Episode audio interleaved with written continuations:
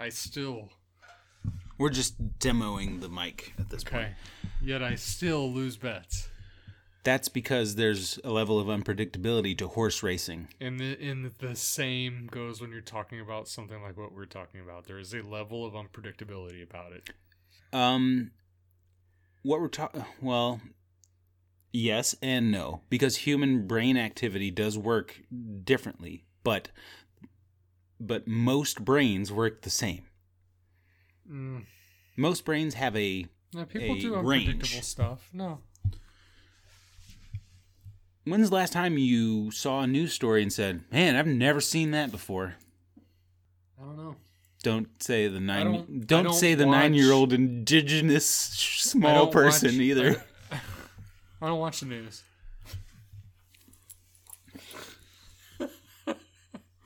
Well, when it comes to things like murder, right? Kidnapping, robbery, I don't know how unique you can get. And that is a majority of the news. Car wrecks. Okay. Human error is predictable. Well, yeah, you know, in anything, there will be a margin of error. Should we? Probably in a computer simulation, there will be a margin of error. That's because human beings are behind computer simulations. The computer's not designing its own code yet. That's why software. No, but it it is it is running in a defined set of parameters, yet will still not necessary will still somehow defy them. the computer will. Yes. Because the computer says, buck human error. no, error. because there is a certain level of unpredictability that you you lo- you just don't have. well, what if it the happens. computer's predictability is that they are going to take control from the human error element of things? there will still be error. That's hard. To, that's a different story. So, welcome to meandering. Welcome to Meandering. I'm Episode sick. 17, right? 17 1 7 m17 this is a this is going to be a special one this is one that we have forecasted in the past I don't say we. you don't oh, i did it's okay Sure. i can do whatever you say. i can do all the forecasting in this Revisionist in this history place. alert, but go ahead. yeah because history is being written by the men who again napoleon quotes it all ties back it's all one big conversation that's what meander is Okay. all about in episode 13 we said or i'm sorry i said look if i come back in a month for episode 17 of meandering and this thing has just blown over no pun intended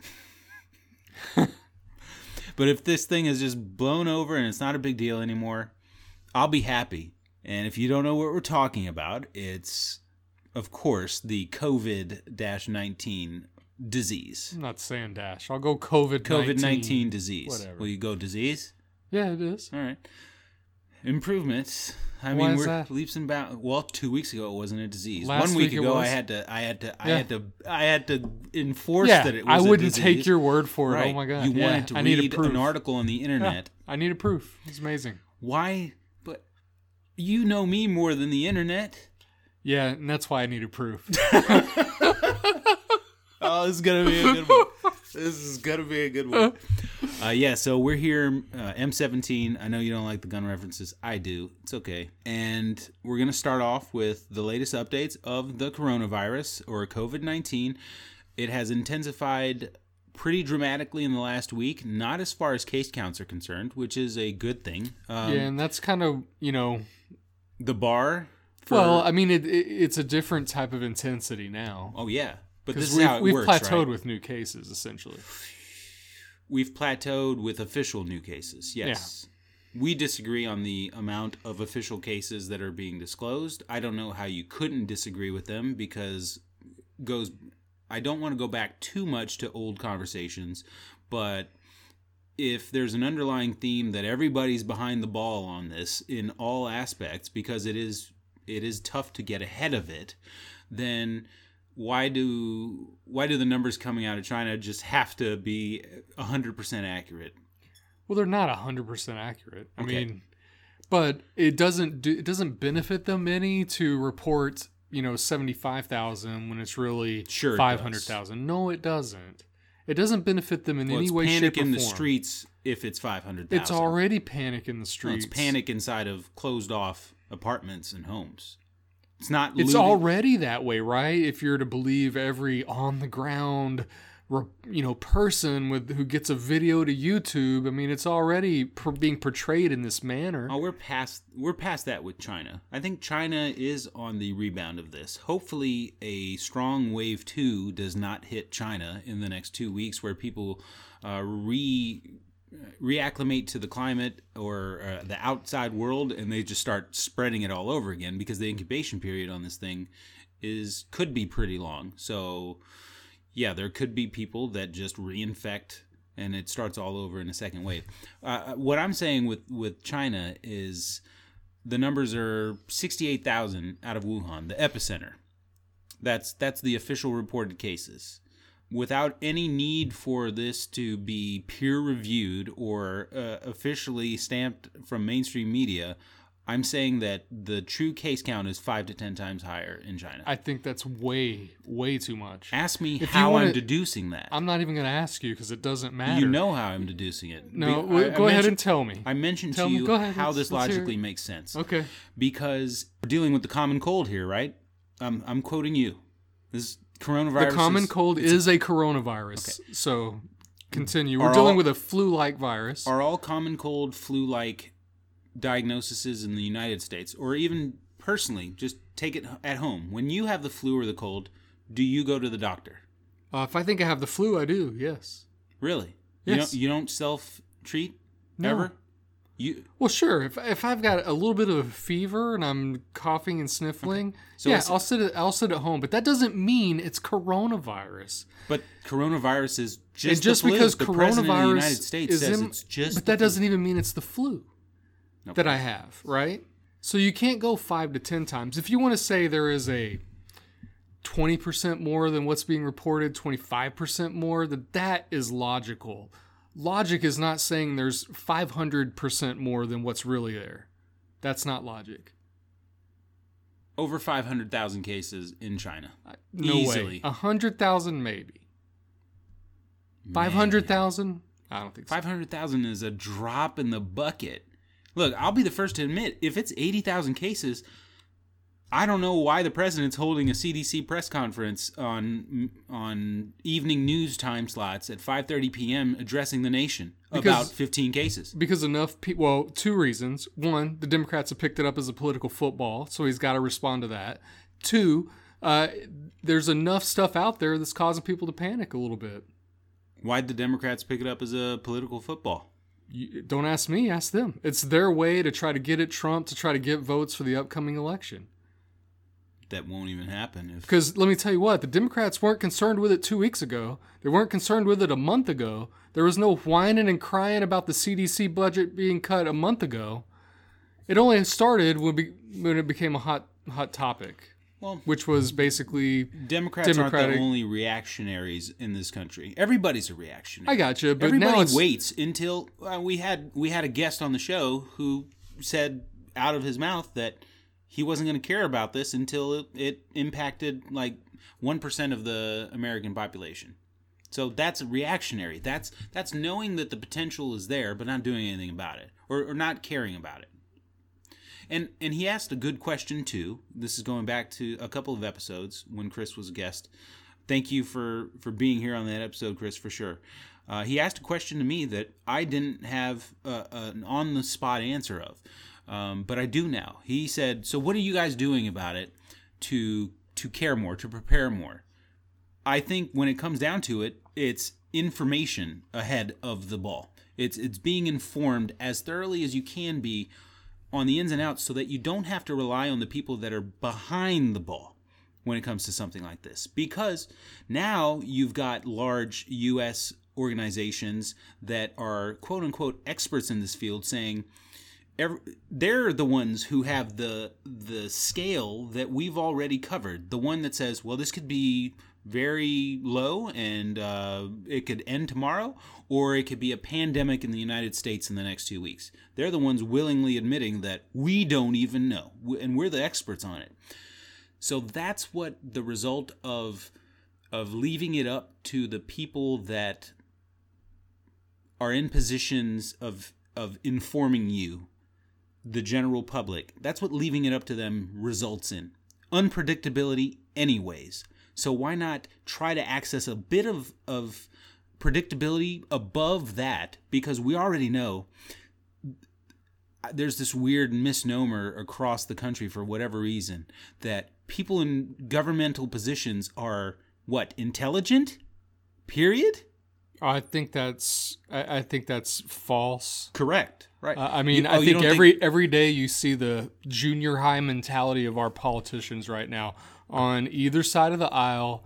Uh, Yeah. Whether it be city government, whether it be state government or federal government, they're all acting like, you know, So then why is the kids. why is the 5:30 press conference with a uh, a presidential appointed task force, quote unquote, for the coronavirus, a task force separate from the CDC. It's got just basically a handful of the president's friends like every other little task force that he's put together.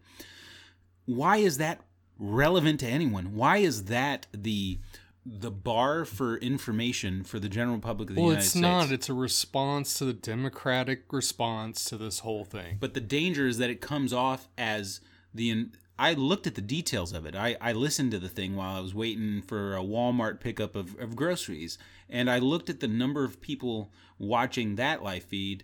Uh, and there were about 10 different live feed variants of it on YouTube. And the one that I was looking at had like 40,000 people watching it, give or take. It was like 38,000. I've been watching the CDC, like the the professionals, the ones who I believe are above the Trump task force on the hierarchy of, of information on this particular topic. I've been watching those for three to four weeks, and it's a considerably less um, lesser amount of people. It's like two to three thousand people, and there's not a variety of live feeds. You you actually can't get a lot of video with some of the feeds, and they're audio based really, and they're audio recordings where um, Okay, get to the point. the point is those are the ones that at least inform me a little bit more close to what's really But happening you in real yourself in previous episodes have said the CDC doesn't know anything. The CDC does not have any boots on the ground. You said that. I did. Yes. They're not informing me. And- I'm seeking information to the general public because meandering isn't being listened to by a million people yet. So I never will. well, wait a second. I, I don't know that that's could be true either. Well, We're different yeah, topic yeah, a different, different, topic. episode. Yeah. But if your friends tell your fr- friends to tell Tell their, their friends, friends, yes, yeah, then maybe it one turns into a million people sure. very quickly. I guess so. Um, but no, what I'm seeking in a large global event like this is someone to step up on the elevated. I think you're going to have a problem governmental with platform. anybody that does that, though. What do you mean problem?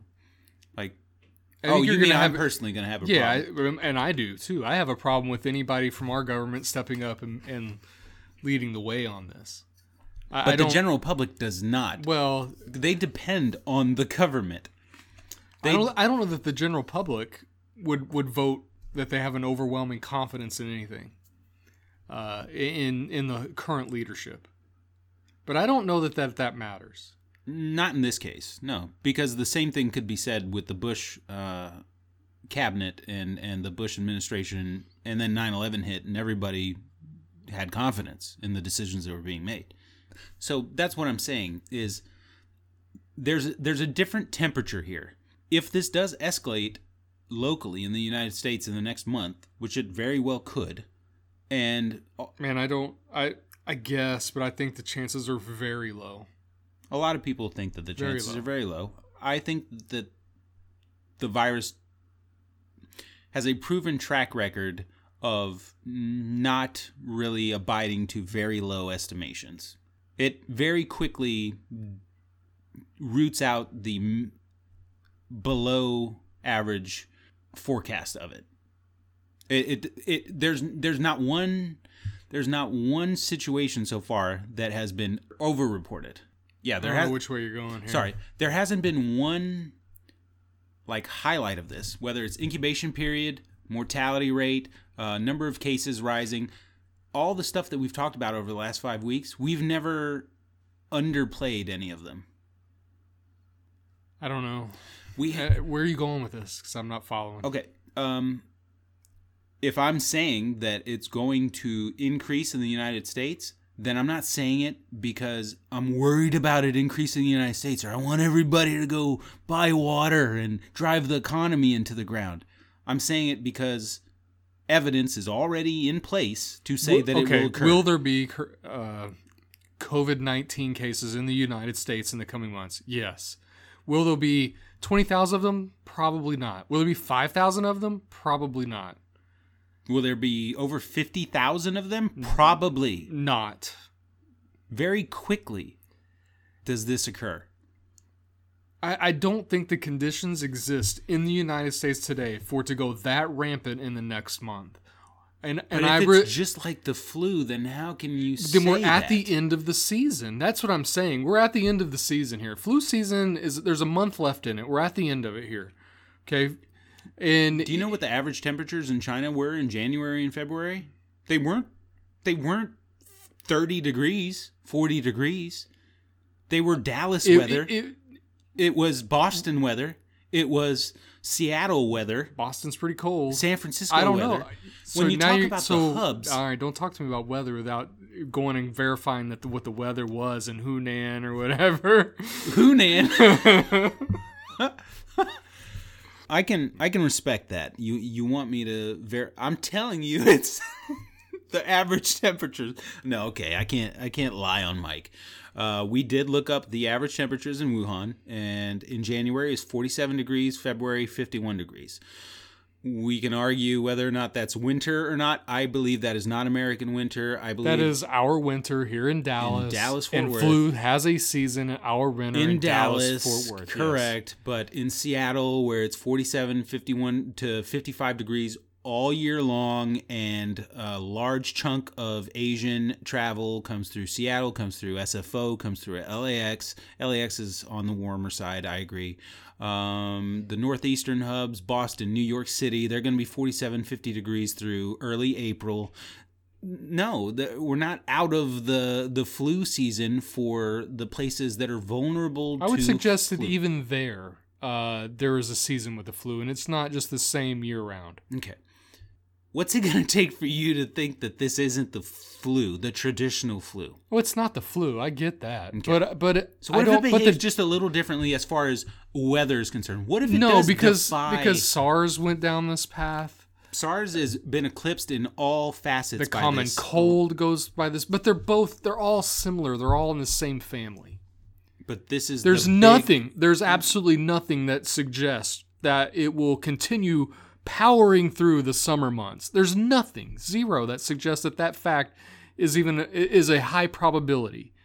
Everything suggests that it's actually a low probability for that to actually continue uh, through the summer months.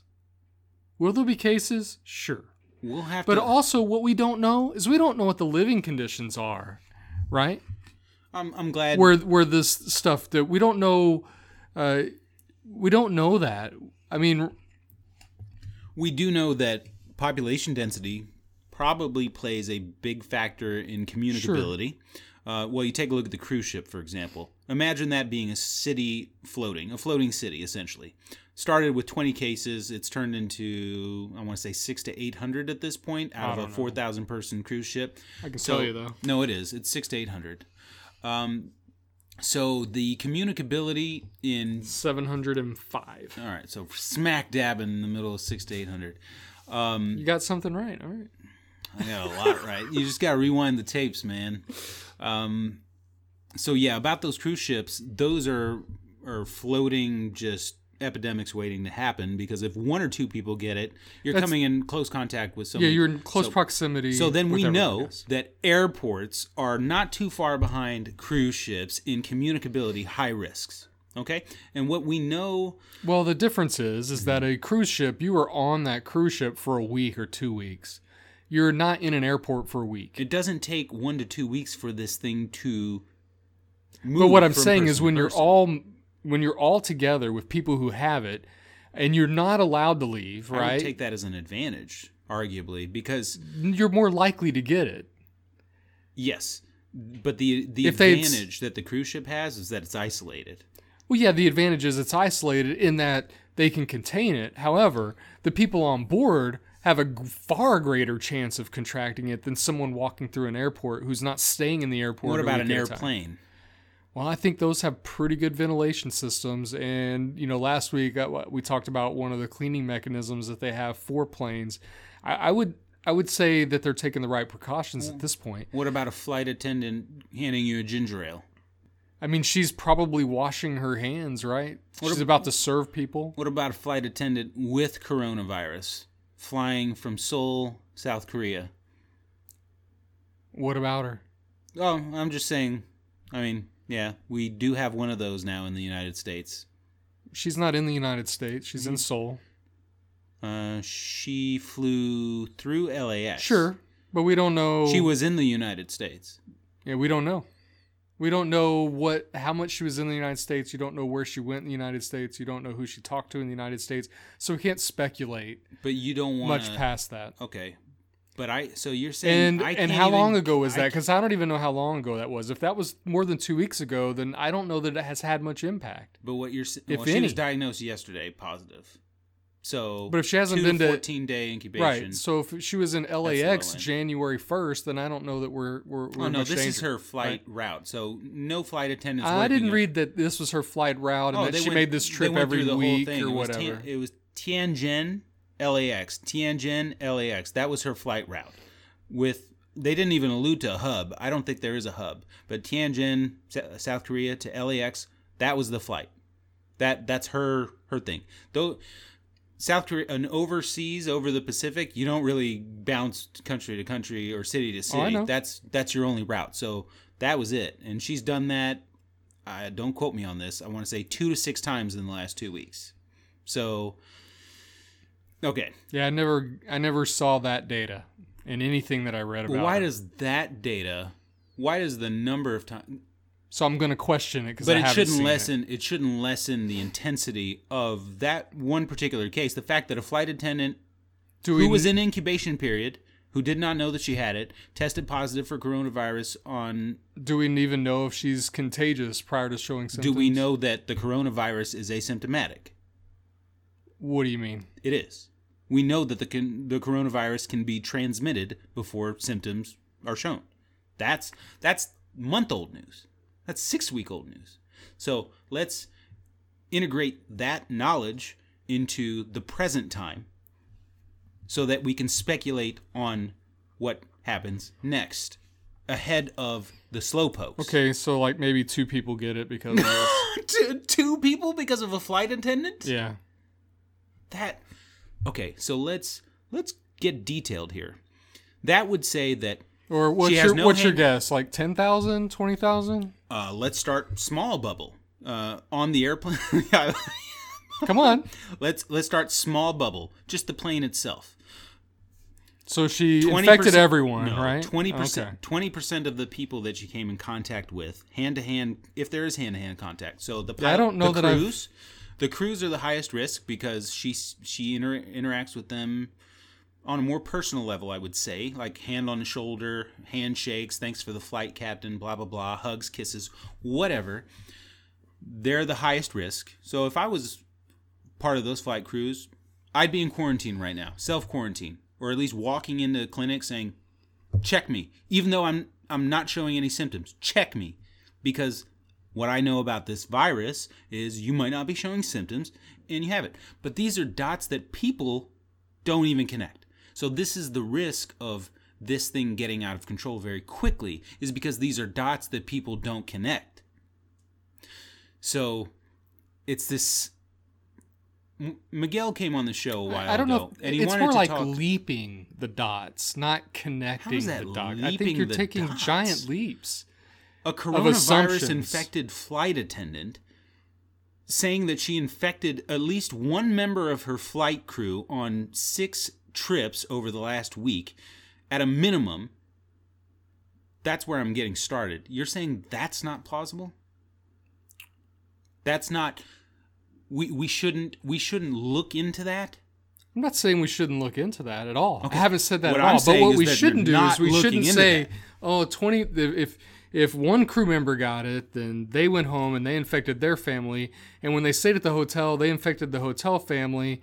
Uh, and then they, they infected 20% of the people on board. And so when they went all to their families, I understand this is how things transmit. But if this really has happened in the last two weeks, so how many people do you expect to get sick from this one thing? Uh, you, by April 1st, how many people can be linked back to the girl from Korean Airlines? We talked about this. Uh, we talked about it when we were discussing the Lancet Group research two or three episodes ago, and how they did their their mathematics on like a base group of 300 people, starting with the infection in the epicenter of Wuhan, coming into contact with two to three people at a minimum that they could infect. Like the the transmissibility of this has a sustained if you're comparing it to the flu, it has a sustained two to three people you come into contact with get it if you're a carrier. That's that's that's a fact. That's proven research. That's how they deduced their estimations of it, which you personally and other people believed was blown out of proportion, but they said it was over two to three times the case count when it was at 30 to 40,000. It probably was, but we would never know those things because boy you think there's fear right now in some of the public sectors. If there if this was 3 to 4 times as worse as it was happening in real time what's the fear like now? We're probably not going to work. We're, we're probably expediting what is going to happen anyways with the quarantines the self quarantines the schools cl- the schools closing where cities are affected these are all things that I feel like we're treating reactionarily. And we're going to wait until some kid comes down with it in a school in California and then it's going to get blown out of proportion, but I'm I'm saying it's it's it should already it shouldn't be getting blown out of proportion, but it should be reported in real t- this is a story that should be reported in real time to people through any format possible. It shouldn't be something that people have to go seeking out online here and there to to get informed and you have a hundred different sources and you can just plug into CNN and CNN's a week behind, but who cares? There should be a way of conveying even if it's like through text messaging for updates on case counts and mm-hmm. stuff. Maybe, yeah. Well, I think they've got case counts going, and I think they've got news articles going. I was looking at a feed today that was nothing but coronavirus uh, news feeds and every however often they found a new article it, it fed into the feed. I think you're getting more real-time data.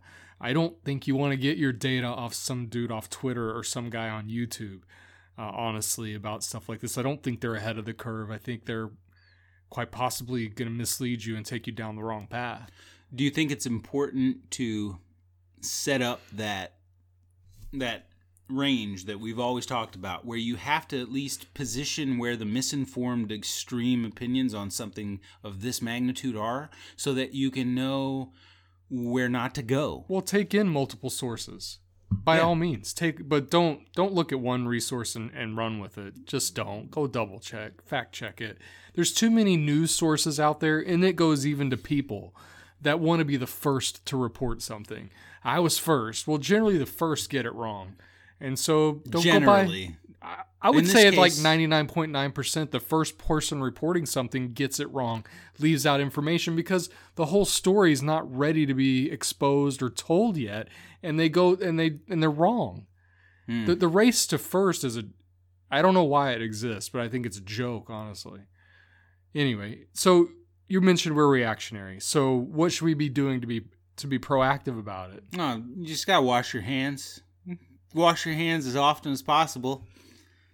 That's all I've been hearing for a month and a half from the professionals. Well, it's true. If you wash your hands properly, which is soap, 15, 20 seconds, mm-hmm. you reduce your chances. Until you, you have to worry about the next person around the corner after you've washed your hands giving you the coronavirus. If you're in a certain field, if you're if you're in one of the vulnerable hot spots of where this thing could really take off, in the US, if you're a flight attendant, if you're a pilot, if you're a business traveler going into main West Coast hubs or main East Coast hubs that see a lot of Pacific and Asian tra- and Atlant- over overseas Atlantic travel, washing your hands ain't going to get this this done but it, it's proactive Well, sure. it reduces. it's not like you're not going to wash your hands. It reduces your your risk. okay. Not touching your face reduces your risk. Okay. So you asked me how we react. Here's my honest opinion. Shut down Korean Airlines inbound flights to the United States. I think a lot of that's done. No, it's done with China because there was a certain amount of Well, I don't think American Airlines Or i- is- threshold. is, going to China, for, for No, no. example. We're talking about the rest of the countries now. Uh, we're mo- we've moved on from China. I'm talking about the next the next, I don't know. I mean, how many cases are in Korea right now? uh rough estimate, I want to say in the low thousands. Sixteen hundred roughly. Fifteen ninety five. So that's really 8 to 10,000. Mm, I, I would go with twenty five hundred, maybe. Maybe. Okay. The people that have it have infected 2 to 3 people. That's going off of how viruses work. That's only if you come into contact with a consi- if everybody comes into the same consistent contact with the same number of people. Which if you never leave your house and you live alone, These people were not then oh, you're not going to affect that's anyone. Fair. That's fair. If you live with your Now, wife, here's the- you here's the might catch. infect one person instead of two to three people. Here's the catch. oh, here we go. Okay. Those people got infected, so they're coming into contact with people. Perhaps because they went to the market. They're not hermit crabs. And pre- but The here's the thing. Here's what we don't know. We the- don't know the conditions in which the virus spreads rapidly. We don't know what the living conditions were in, in China. We don't know what the living conditions of these folks affected in Korea is. I I I think what you're going to find out is this is hitting the lower level, the lower side of the economic spectrum far harder.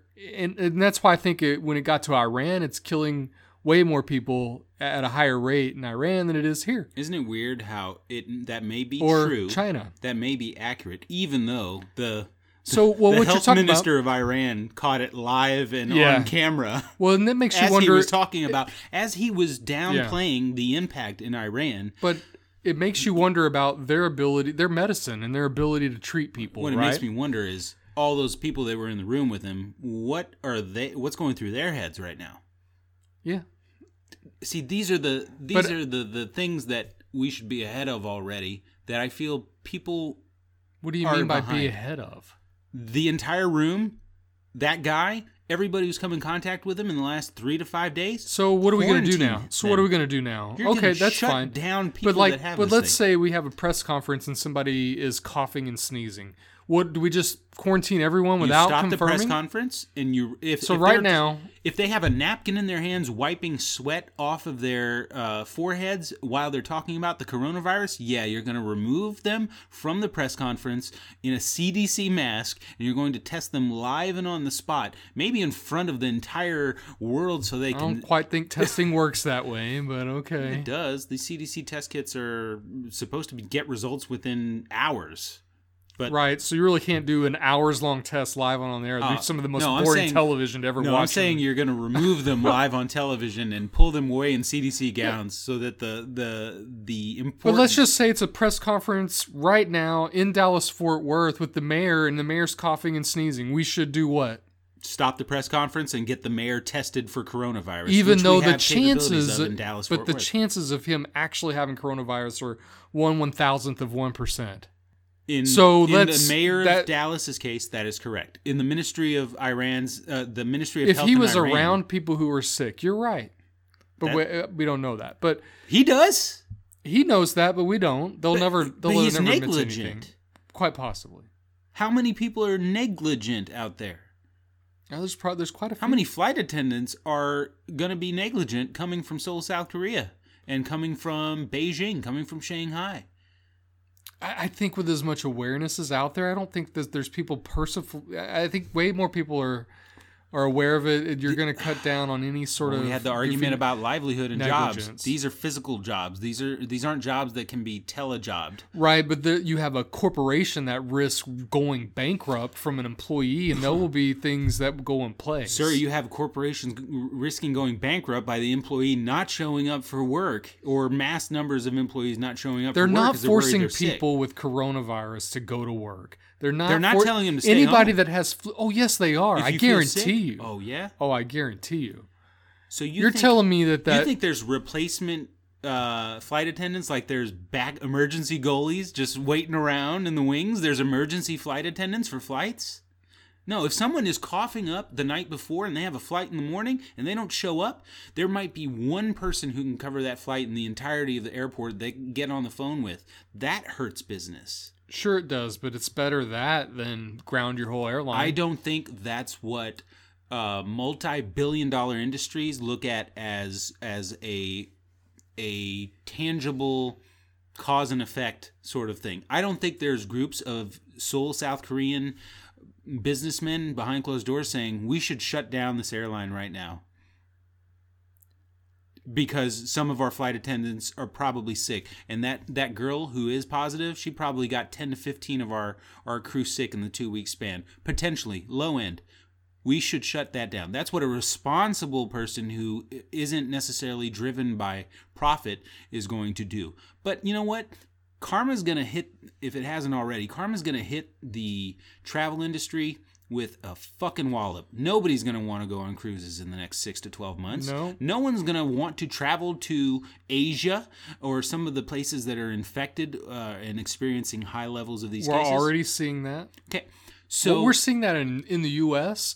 in in uh, San Francisco and Chinatown, where you have people not necessarily going at the same rate that they were going to Chinatown before. well, San Francisco's been placed under a state of emergency for no reason effectively there's no cases in san francisco so what is it about uh, why is the mayor of san francisco putting a state of emergency and it's not just san francisco san diego did it a week ago after they let the lady who tested negative leave and come back and she tested positive so Well, then San Diego's a little bit different, right? They have a Air Force base that has infected people. Correct. Right. So that's a little different. she uh, broke quarantine Okay, but that's still that's so they're declaring a state of emergency is a little different, right? It, I- they already have something there. Yes, I believe Okay. the state of emergency exactly was was in, in installed because she tested positive. Yeah, and, and she was out in the public realm for X amount of time, however long it was, three to five days between testing negative and then contracting it and coming back. Yeah, state of emergency for San Diego. What has resolved in that story is what I'm asking. There's no information as to that story got swept under the rug. I don't know that it's swept under the rug. Maybe there's no new news. Maybe she didn't come in contact with anyone for that one week span. well, maybe there's no new news. What about the people that came into contact with her? They they have so to we- do we- exist. so we have to track them all down. yes, that's how these I things don't know, work. man. I, I don't know. That's what a disruption to American livelihood looks like, and that's what the CDC warned this week would occur. It's not going to occur on the level that you're seeing everyone else, everywhere else. I don't think the conditions exist in our major cities uh, to really have this go, and Uh, in at any massive level. If you're calling a thousand cases massive, maybe. no. If you're calling, if you're saying five thousand cases, maybe. But there will not be ten thousand cases, bef- you know, by summer in the United States. There will not be. I don't even know if I want to rebut that speculation because I think it'll be considerably higher. No way. I don't think the president holds. I, I said Ju- I- it's it's all conditional. I mean, I don't understand why you think uh, that how it will just grab hold and go. And part of it, because that's part how of the viruses work. yes, but part of it is not being clean and not cleanly. And there, if there's one thing we are as a society, it's pretty clean. Now, when you get down into the lower income levels, okay, maybe we have an issue with. If you have a large homeless population, could this be an area of concern? Should we, uh, hey, maybe we should already start making sure these guys are getting proper uh, information about trying to stay cleaner for this whole thing. That's something to be proactive about, right? I don't, I, I think the mayor of San Francisco declaring a state of emergency is probably smart. I think the way that it's reported is alarming. San Francisco mayor, uh, there, you know, puts them in a state No, of emergency. It, it should. The, the whole thing. The, San Francisco's the highest Asian well, I agree, but the whole the whole population per capita. the way it should be US. presented though to us is that San Francisco's taking steps to prevent Ahead of the coronavirus. They're getting ahead because that's really what's happening Mhm. uh, by declaring a state of emergency. It's not that they're freaking out. Yeah. It's that hey, we want to be prepared if Yeah, this it's got thing a, hits. it's got bad connotation for the people who It are ready to freak out.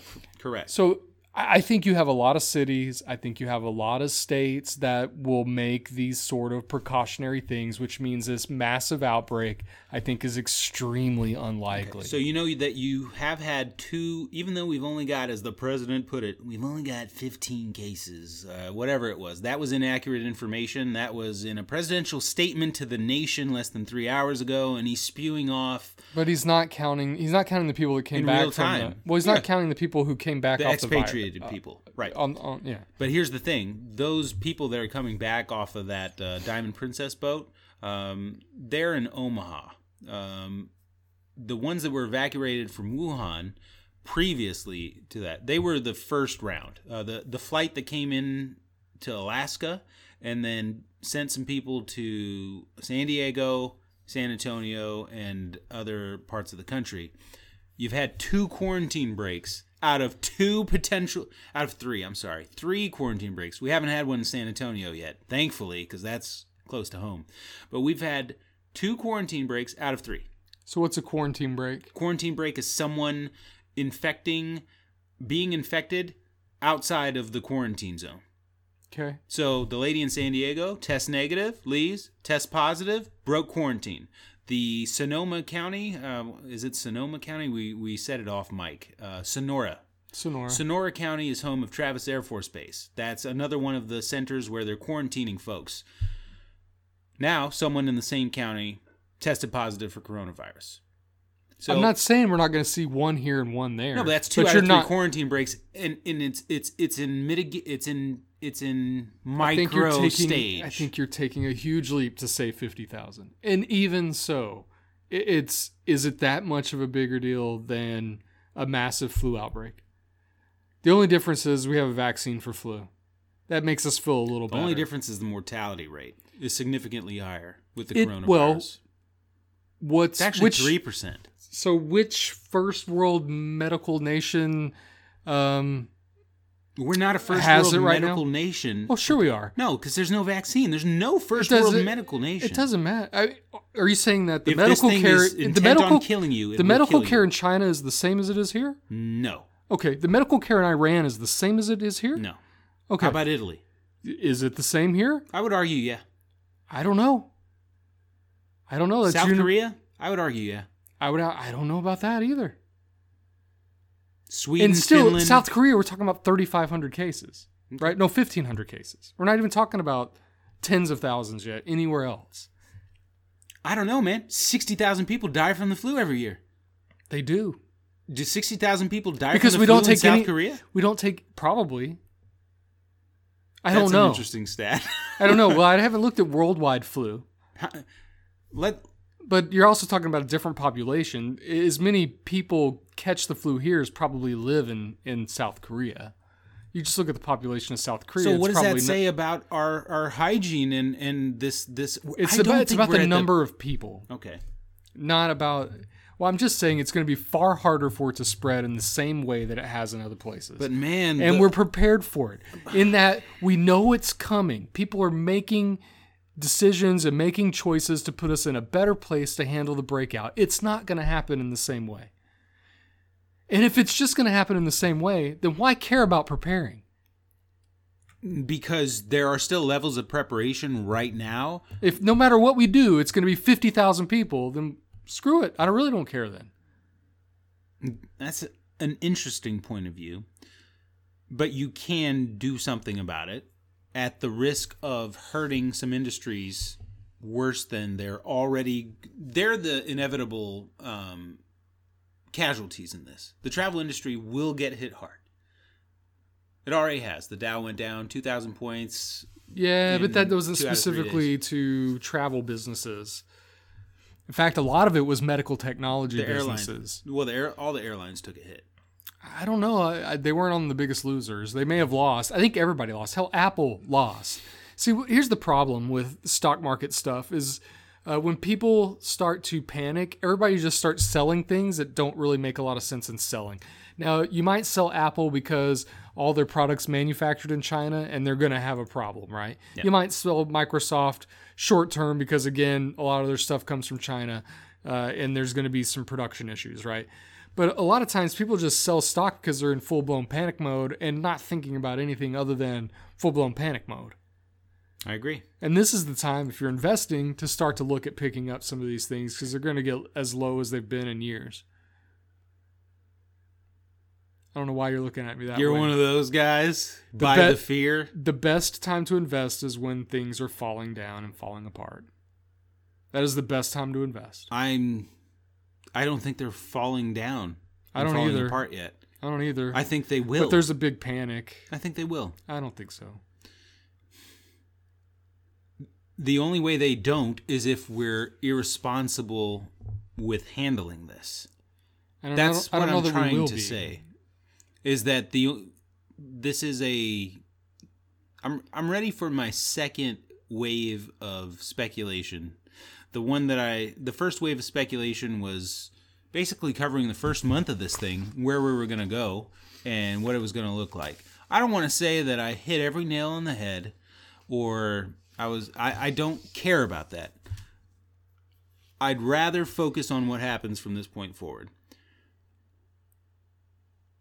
I believe that this is a strange virus. I believe that it is figuring out its hosts as as accelerated as any virus has ever done it. Now, Well, that's eh, that's there's no proof to that statement. Yep, yep, unfounded. That's why call this the speculation moment of the week. And if it's a if it's related to SARS, you see how SARS really learned us and exploded, right? Oh wait, it didn't. Right, and that's why this exploding and eclipsing SARS two and a half, three weeks ago in its first two months of existence. It's only doing that because eighty five percent of all cases are mild, much like flu. So we're being told. okay. A mild flu, a mild flu is pretty serious.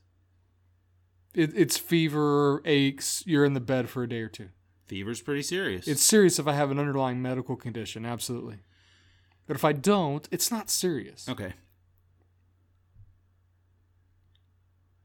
I haven't strayed away from the fact that there may be more to this virus than is being let on. And to. I'm here to tell you the mortality rate's going to go down. It's gone up. I understand because Iran. Iran is our is the reason we've we've spiked. No, Yes. no, it's three percent worldwide. Yes, thanks to Iran. How is it thanks to uh, 80 cases? I'm not I'm not averaging out the mortality rate for each country and working it in a big one lump sum. I'm saying the uh, total number of cases and the total number of deaths. It's three percent, three point three percent. Yeah, we're close to three, but that I'm over I'm going to tell you that that's going to come down. Well, the problem is, is uh, Iran has spiked. Yeah, right? Iran's in like the 20 to 30 percent range, but they've got Right. like 80 people and 18 deaths. Uh, 139 people and 19 deaths. So okay, my yeah, I looked at it earlier today. so there were 30 new cases. It was all the people it's the in most- that. it's it the was most- all the people in that. it's the most deaths outside of. China. yeah, that just tells me that there was a super spreader from Wuhan that went to Iran. That's it. It's not because of Iran's infrastructure. It's because there was some fucker irresponsibly who went from Wuhan with all the symptoms and flew to Tehran for a fancy business meeting and he infected the fucking minister of health. Perhaps the Minister of Health was looking at people who were sick, and that's how he got infected, and not some businessman. Doubt it. Okay. Those people on the Trump task force aren't looking at people at, at people with uh, cases in the U.S. They're that guy is the spokesperson for press conferences. That's who he is. So he probably came in contact with. So Japan has three deaths and 172 cases. So why is the mortality rate so much lower there?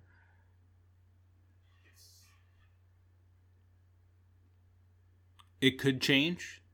Yeah, I think it will change. It's I think what you'll find is if it starts to infect countries like ours, that the mortality rate will go down.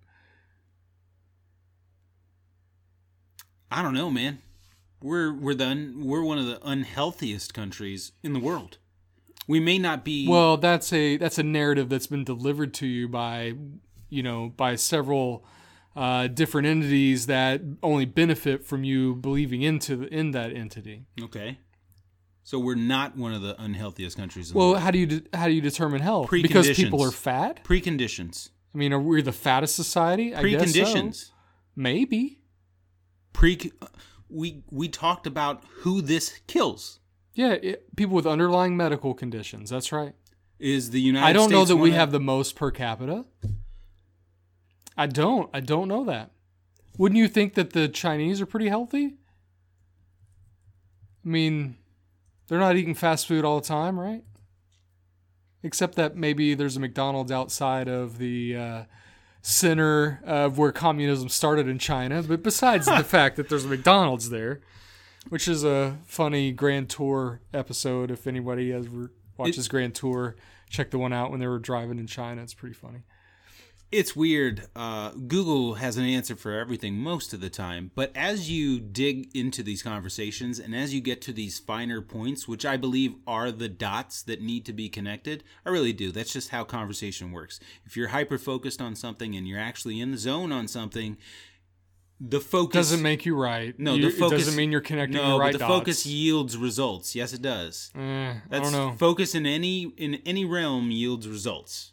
If you're an expert on what you're being what you're focusing on, it is. I know you I know you hate for me to call you an expert on what we're I am not an expert at this. I'm far from it. You are an expert on engaging in conversations about the potentialities of this virus. Yes, you are. I'm not.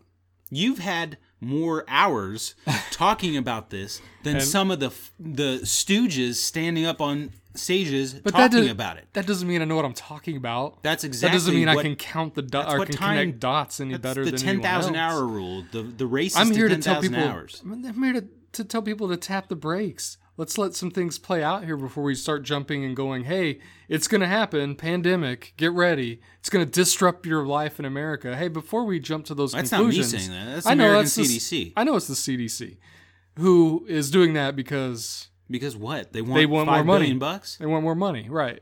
I don't think that's worth the result, the cause and effect, because yeah, to no, show that money. you're that here's something that's really that that's right this is why your uh, department exists this is why that center exists is for things like this and we just recently cut funding and you don't think part of what they're doing now Look, if is to sixty-eight draw thousand attention to if sixty-eight thousand people are dying of the flu on a yearly basis, I don't understand any CDC cutting of funding on a yearly basis at all.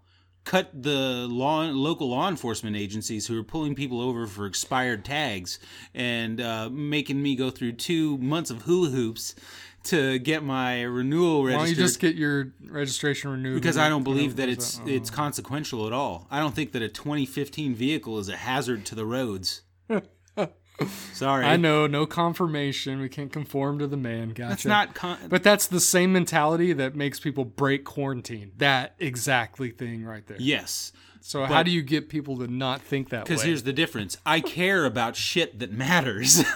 But- I don't care about shit that matters to the blob. I care about the shit that matters to the square. The square of Price's Law. Because the square of Price's Law is what gets things done on this planet. We've been over that. yeah, So why do I care about Fast and Furious 9? right. I don't care about figuring the ins and outs of of what my caloric content options are from macaroni and cheese brands. Sorry. I don't care about studying point per game averages for Luka Doncic. Well, you know, one of the things that's coming from this. Shout I- outs to him, friend of the show, by the way. Yeah, awesome. But you know, maybe this is bringing more light on flu since we're starting to compare it. You know, you heard the president tonight say he was he was a little surprised that there were sixty thousand people that died every year, essentially. I'm not surprised to hear that he's very surprised on But that. I would tell you that most Americans don't know that. We're like the Most Americans are shadows of the president of the United States. No, they're not. No, they're not. There's a there's a there's people who um Choose your words. carefully.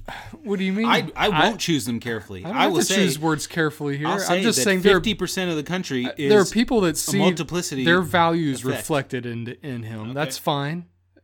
not only There's nothing values. wrong with we're that. talking about intelligence as well. overall, overall grasp of presentation. So I'm just on- this point. I'm just saying it's that very few people knew that 60,000 people a year were dying.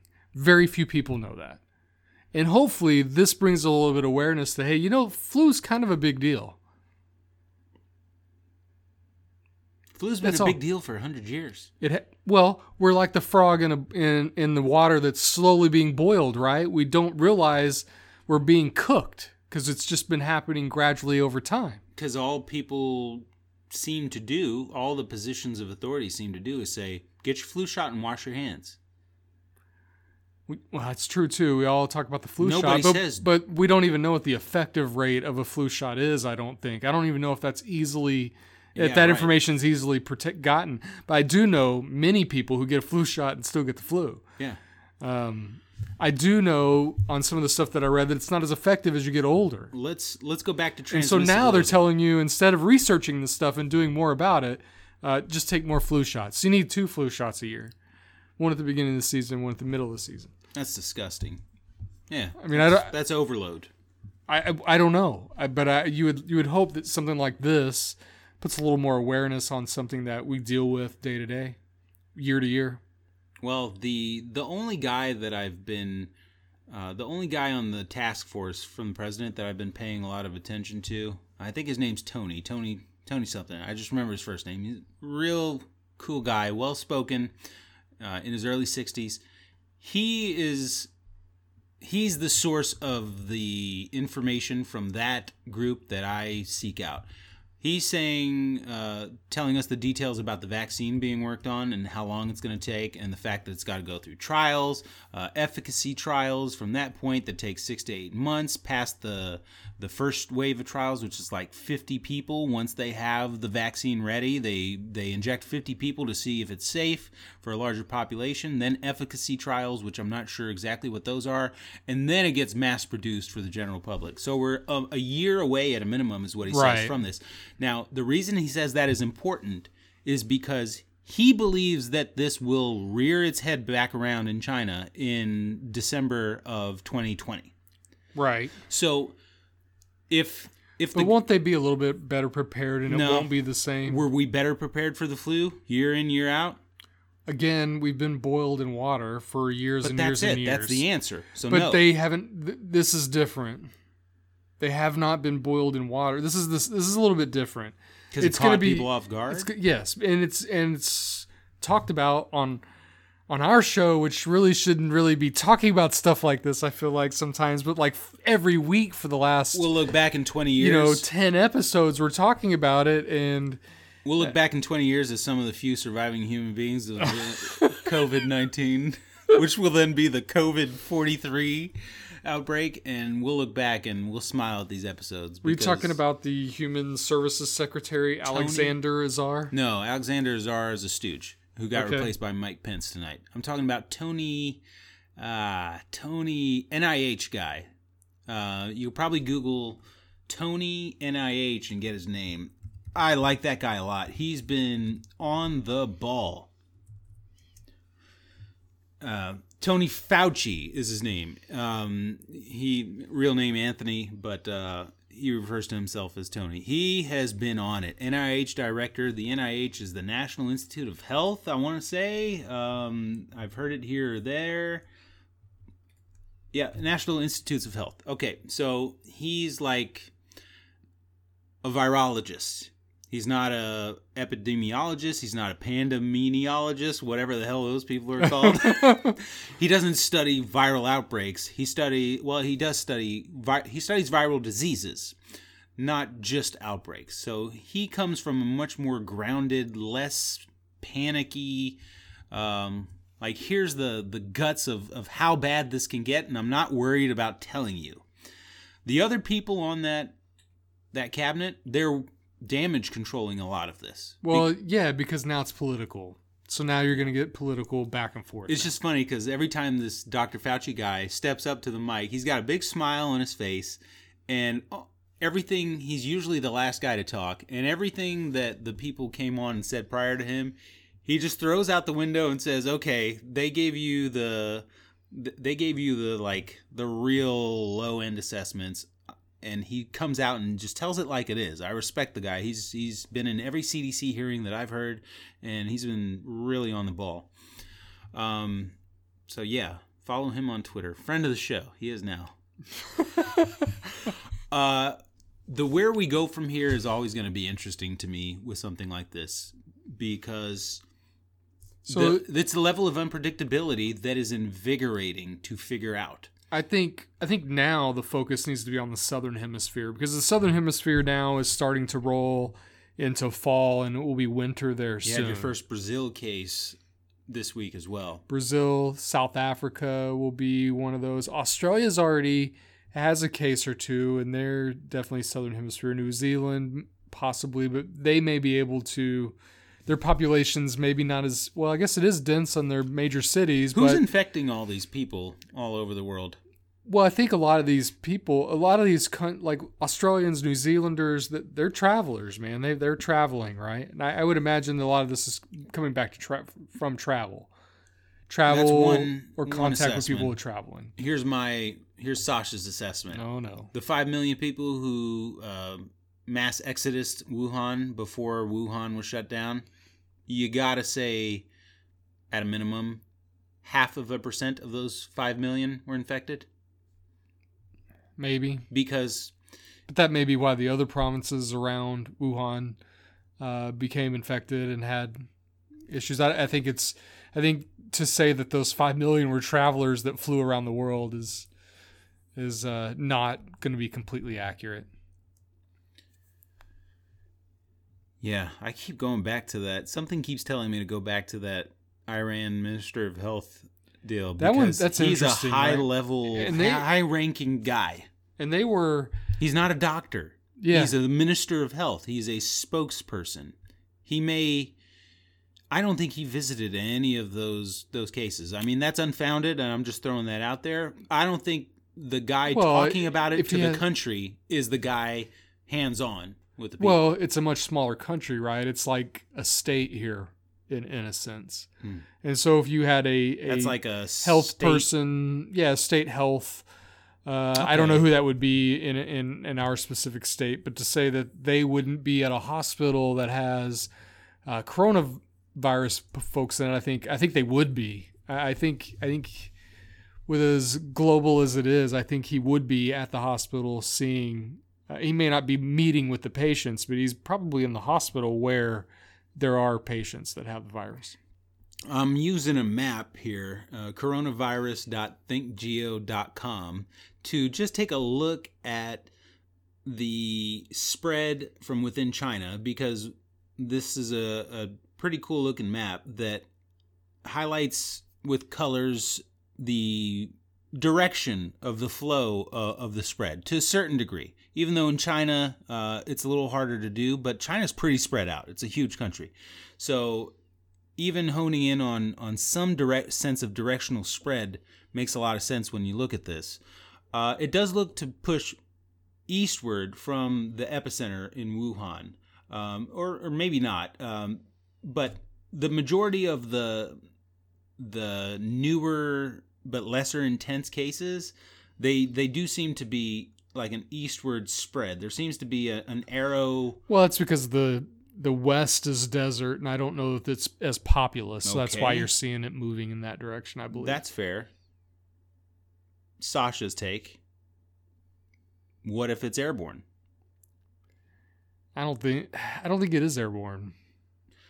I, I think if it were airborne, you would legitimately have ten times many more cases. You do. No, you don't. In my book, you do. But that's okay. Uh, I don't want to argue that point anymore. But how about it this? wouldn't go over. You have ten times more reported cases if it's airborne. I'm trying to quantify that. So instead of right now, it's talking about eighty thousand. Oh, what if confirmed we, cases? We'd we be talking about eight hundred thousand. What, what, what I'm saying though is if it was airborne, we would be talking about 80, 800,000 confirmed cases, not 80,000. Well, what if we were talking about? Okay, so here, let me play. Uh, let me play. You were right this whole time, and it's really ten thousand cases, but because it's airborne, it's eighty thousand. But we know it's not really 10,000 cases, right? We know it's 80,000 cases. We thought it was going to be. Some of us thought it was just going to be ten thousand cases, and that this wasn't going to go past two weeks. And in two weeks, we were going to forget about it. yeah, I underestimated it. Okay, what if you underestimated it because it is airborne? There's nothing that's something would have come out in two months if, Okay. if we were talking about something that was airborne. So then we have to stamp and seal some facts. The transmissibility rate in this is high. Two to three people that each person who is infected with it Again, do but pass it. yeah, but we're talking about high density population Yes. sectors. So I, does that really translate when you talk to us, uh, talk about us who, who are very spread out? It does. Well, we are spread out, but We- at the we- same time, we're not. we Okay. do have community places and we do have common places, but we are spread flu- out. When, so, so you're telling me in in ten plus years of of concentrated office work that when somebody gets the flu, nobody else in that office gets sick. I'm not saying that, but we're spread out much That's more than- transmissibility on a local level. So just do the math on the flu, which is the only comparison we can really dig into here because everybody's doing it. It's just like flu. The president is just flu. So, okay, if it's just the flu, let's attack the stuff that we should worry about and compare it to the flu. What's the transmissibility rate going to look like in the US if one person gets this and goes to work in an office? It's going to be the same as the flu. Which is I don't know. It's not. What is it now with the flu? If somebody comes in and works with the flu, how many people as an office manager It do you depends see on- sick in the next I don't know. It depends on how many people have in the office. You might have one. You might have I'm two. not- I'm not- but you don't have two out of three. You don't have three or four people. I'm asking my buddy Morgan, what happens when someone gets sick with the flu and comes into work at the place you work at? right now, hmm didn't have one case of the flu in our office this year. Well, good for you guys. So, That's a terrible. When and they, if somebody had the flu, it wasn't transmitted back and forth. I, I know I for never, certain when I worked in I that never office had a- and somebody got sick, a handful of us were sick. I never had a next two to mass exodus of sickness this winter. A handful of us. I'm not saying mass exodus. I'm A handful is a mass of my staff. Five percent is not. Five percent. Five percent is one person. No, five percent of forty. I, mm, I don't have forty people who work for me. Okay. Damn it. Maybe your case example isn't a great one. Yeah, it's not a good one. Okay. A hundred people in an office. One person comes in with the flu. How many people get Well, sick? again, we Can don't use all Price's work. law. We don't all work in. Let's just use Price's same- law. Do ten people get sick? Uh, maybe. It's a universal law, right? Can we use Price's law with coronavirus? I don't think so. Not yet. We're not there. We're at three percent. Well, doesn't okay. So why why doesn't the virus itself adhere to Price's law? Why is it that because non-human. We tackled that. Uh. But but we but there's no proof that Price's law doesn't Right. doesn't pertain to we human. need this virus to come along to to add to our development. so maybe we have virus in people who's just not really that interested Yeah. in, in in getting out See, or growing. Now, now we're now we're meandering. now we're meandering. Uh, yeah, all of all of these conversations are all tied to one another. I believe we can tie them if we choose, but you're right. We we argued is Price's law. Can you stick that over stuff that's outside of human of the human? I world? think so. I think so as well. in certain animal kingdoms. But the viruses, the vi- the system of viruses is very akin to hu- how humanity works. Viruses are the antithesis of life in many ways. They're designed to. e- Even that's a weird conversation. Man, we smoke so much pot here. Maybe the virus gets high, and and just doesn't leap from person to person in- the same manner. I mean, you heard, it marijuana. here, you heard it here first. Marijuana is this cure all for every disease and every ache and pain that people have. I mean, perhaps this is the key to stopping corona or COVID nineteen. Well, if that's the case, they should be testing that out right now with I'm someone sure there's infected. I'm sure there's people in Colorado testing this out as we speak. Maybe. Shout outs to hey, shout outs to one of our one of our favorite listeners out in Colorado. I'm not I'm not mentioning any names. He knows who he is. He dedicates enough time out of his week to process our episodes in real time and give me real feedback. Yeah, somebody does that. Go figure. Well, right? I appreciate it. That's it's awesome, and he's a big fan of yours, big fan of mine. Uh, he wouldn't say if he was a big fan of Chris's. Loves Miguel. Anyways, uh, yeah, we're we're getting somewhere with with this hour plus conversation on this, and this was an episode you you had to know, you had to know this was inevitable. I didn't think it was inevitable, but I mean, I I was re- I was resigned two or three weeks ago to th- to saying Maybe Sasha's right again. no, uh, to saying that um, we're gonna have to talk coronavirus on every episode for like the next few months because there'll be something new. There'll be something, and now that again, I hate that that politicians have kicked on to this. I do too. And now that it's now we're gonna hear about it, and it's gonna be in the news until Right. the election. You know why that In is, fact- Because that's what the general rep- public responds to. Possibly, yes. It's it's it's They're the fla- puppeteered. It's the flashing light, Yeah. and so everybody's got to go flash their own light to say, "Oh, look, look exactly. here, look here." But here's the here's the upside of coronavirus, Mm. and there are many of them. The upside of coronavirus that I see is a spotlight on the most inept people that we have placed in positions of power.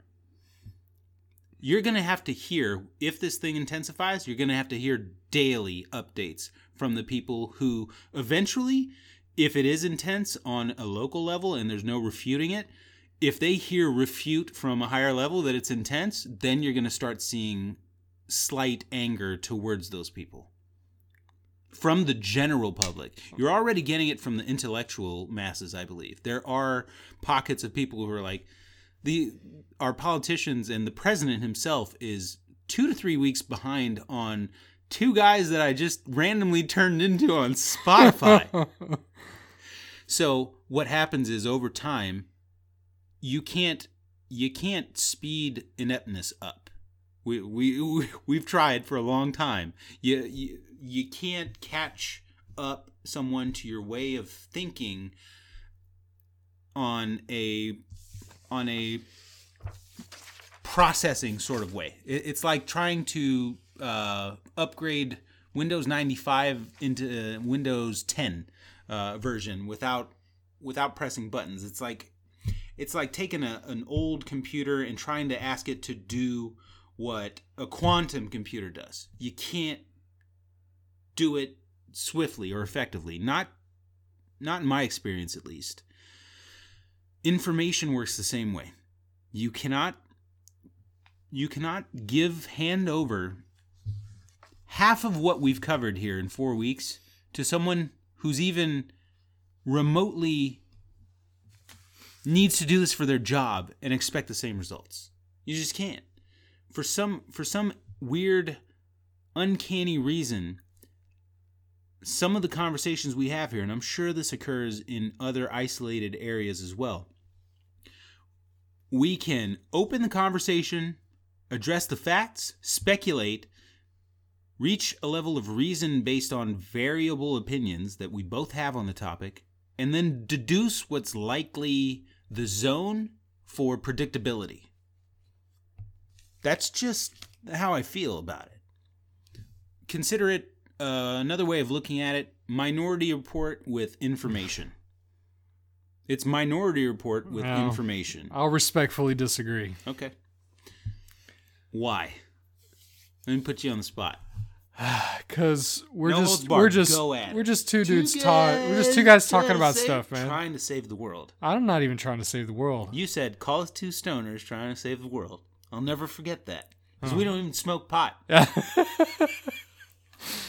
I mean, hopefully you're right. We have conversations, we bring up topics, we talk about some things, and we uh, find some reason amongst the uh, The, the large of- mass of information that's out there and and uh, you know hopefully that helps people work through some stuff or, or think about things. Like I, I don't think anybody's thinking hey uh, right now in America we need to be looking at our homeless population. We need to make sure these guys aren't going to be susceptible. I don't think uh, anyone in America is saying shut down South Korean Airlines flights that this lady may have come into contact with in the last week and a half. Well, I don't know that we can tell we can say that, but LAX may. I, who knows? I, I don't know that that If they're- have, they should be transparent about it, and they shouldn't worry about image, reputation, or law All right, economic. don't don't take me off my subject. You asked me something, then take me off my subject. um. Anyway, Where were you?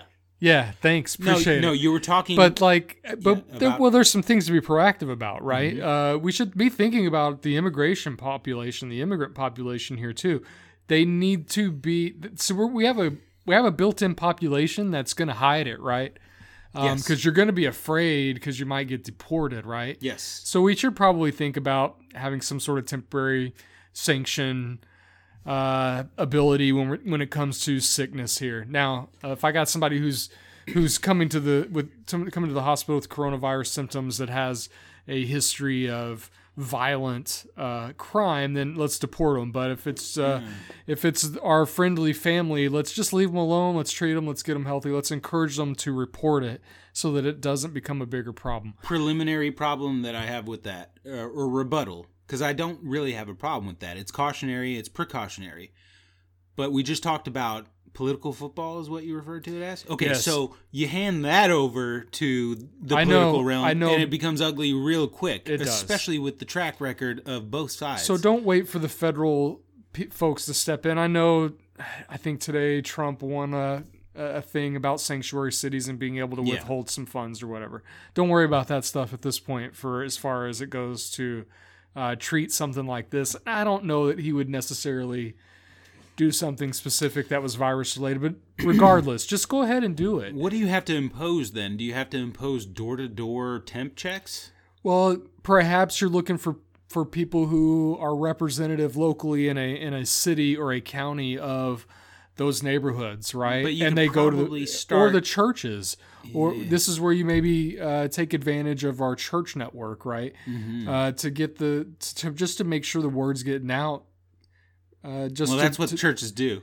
yeah, They get the word. they get the out. word out. Yeah, right. Uh, but it just seems like there's some social networking that you can do here um, to reach out to perhaps uh, people who might be more susceptible to not report and to create to create a, lo- a bigger problem, right? Um, and I don't know. How about let's get some statistics? What were the living conditions like? What were the people um, in China having to deal with condition wise, and what what closely represents those conditions here in the U.S. And let's start to look at them. Let's stop talking about um, the symptoms. Let's start start talking about solving the problem. Let's if we're going to be proactive, let's be proactive. Let's Yeah. go to these areas. Let's start thinking about these areas, and let's start doing something right now. But we're. What if we're the guys who coming up with these ideas? Yes. I don't know. Hopefully, somebody listens to somebody. I don't care. Steal the idea for your own. I don't care. Mm, steal- Somebody's yeah, got to be the ideas. thinking, right? Somebody's got to be thinking about this stuff, right? I don't know. it can't be just two guys sitting around chatting at stuff. It can be. I, I if don't we're know. if my assumption of the predictive the, the predictiveness that that we're tapped into here is for a specific reason and it can be applied to a variety of, of landscapes and topics then yeah it might be uh, there's nothing wrong with considering that there are advisors to advisors what the the weird the weird territory that you get in with that when you start rooting out the details of it is that it's a larger discussion. It's a it's a discussion about um, the economy, the future of jobs, the future of work in this country, the future industries, perhaps that could come from something like this. Information dissemination needs to have its own industry that right now seems to be in the hands of AI for a lot of it, and that's proven to be an ugly, ugly result because, uh, yeah, for uh, different episode, different multiple reasons, but AI is programmed by individuals, and the biases that those individuals carry go into their code. I'm not saying I'm removed from bias, but I'm certainly removed from something like imposter syndrome, which imposter syndrome is a weird thing here when you apply it to the coronavirus uh, whole deal. We watched a video early off mic about. I know what you're going to say, but let me introduce it anyways. Sure. Um, representative from Homeland Security speaking in front of Congress member Kennedy, one of the Kennedys, not sure which one.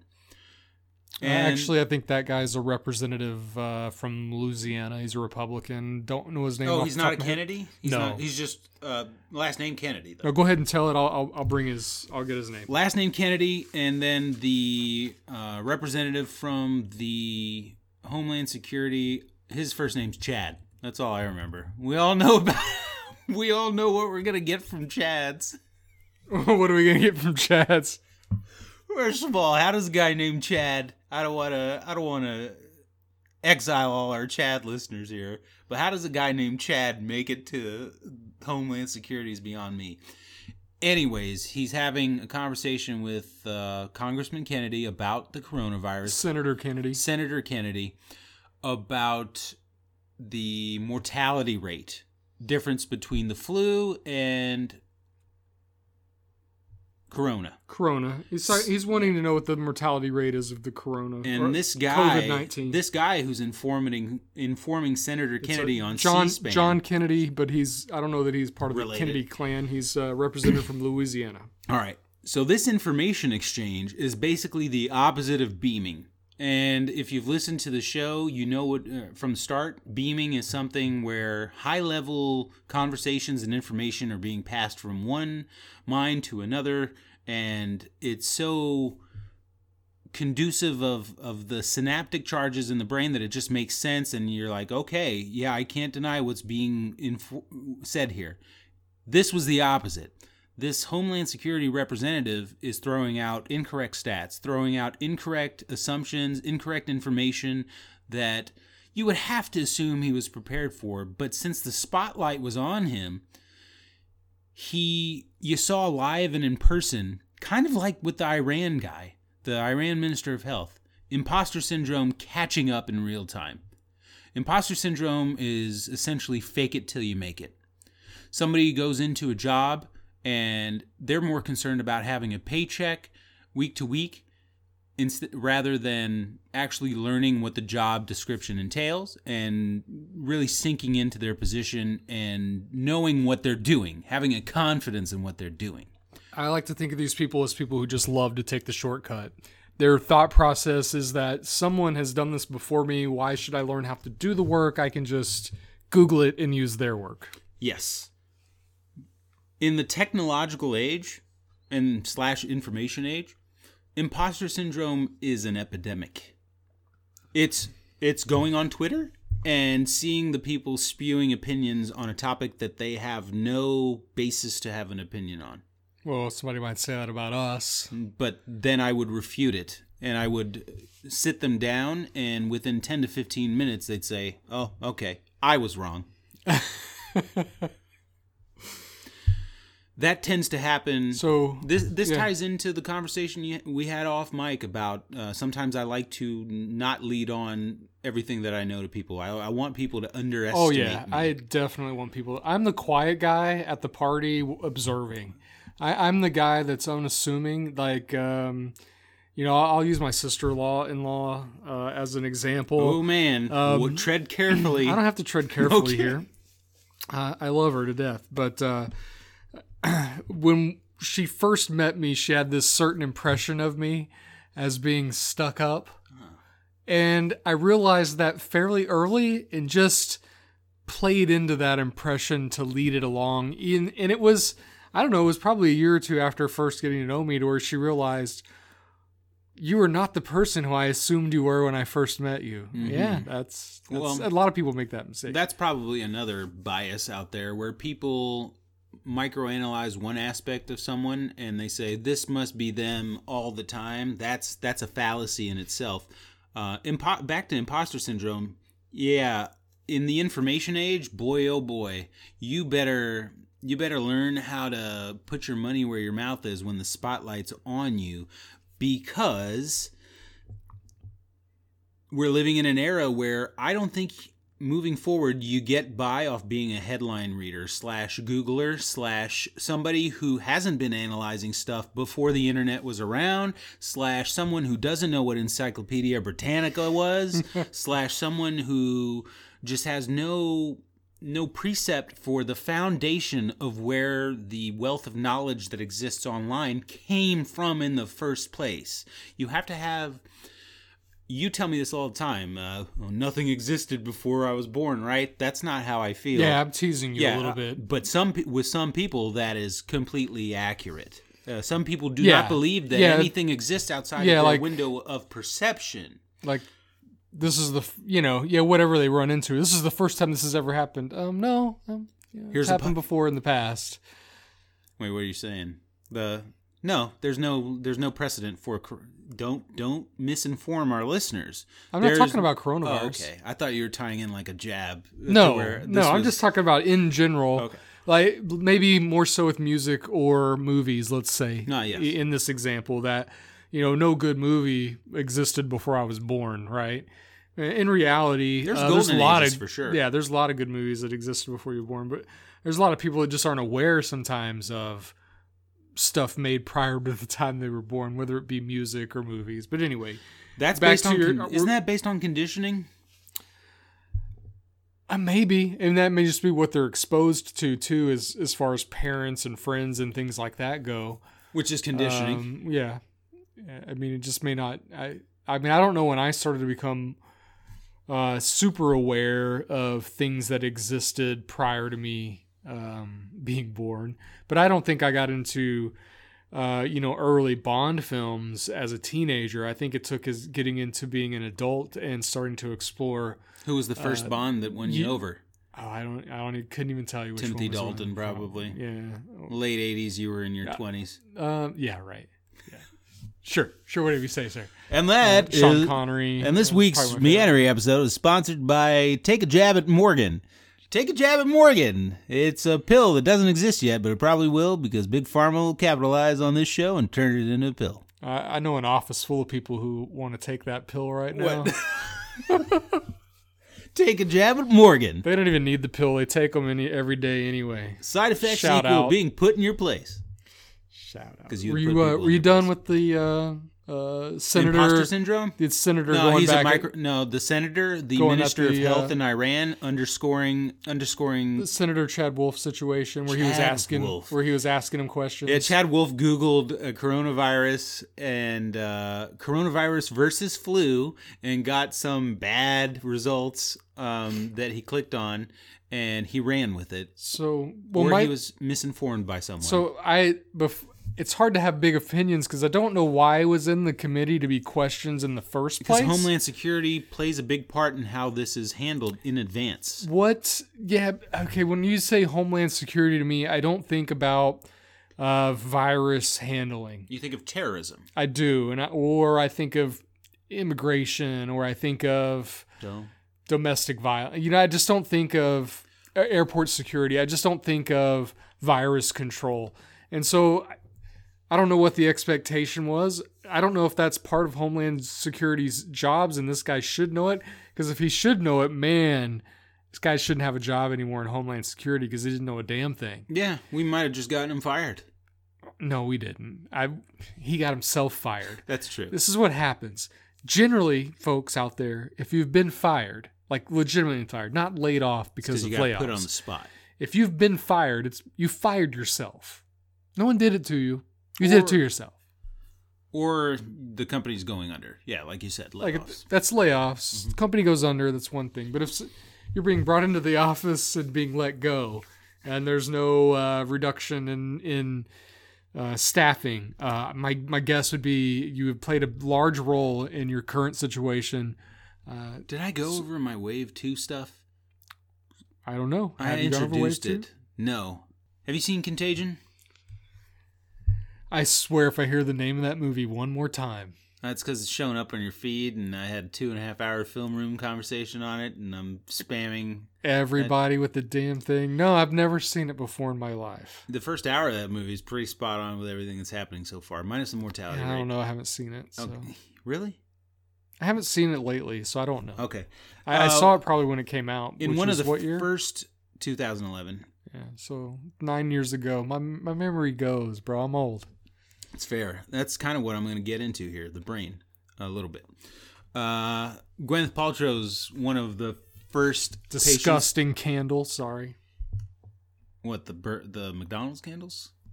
No, Gwyneth Paltrow's candle. Oh, so does McDonald's quarter pounder candles. Ugh, The V candle. they sold out. The candle that Oh, that smells, like her like a- vagina. Yeah, disgusting. Let's go. Move on. Oh, Okay. Come on, I- where are you at, bro?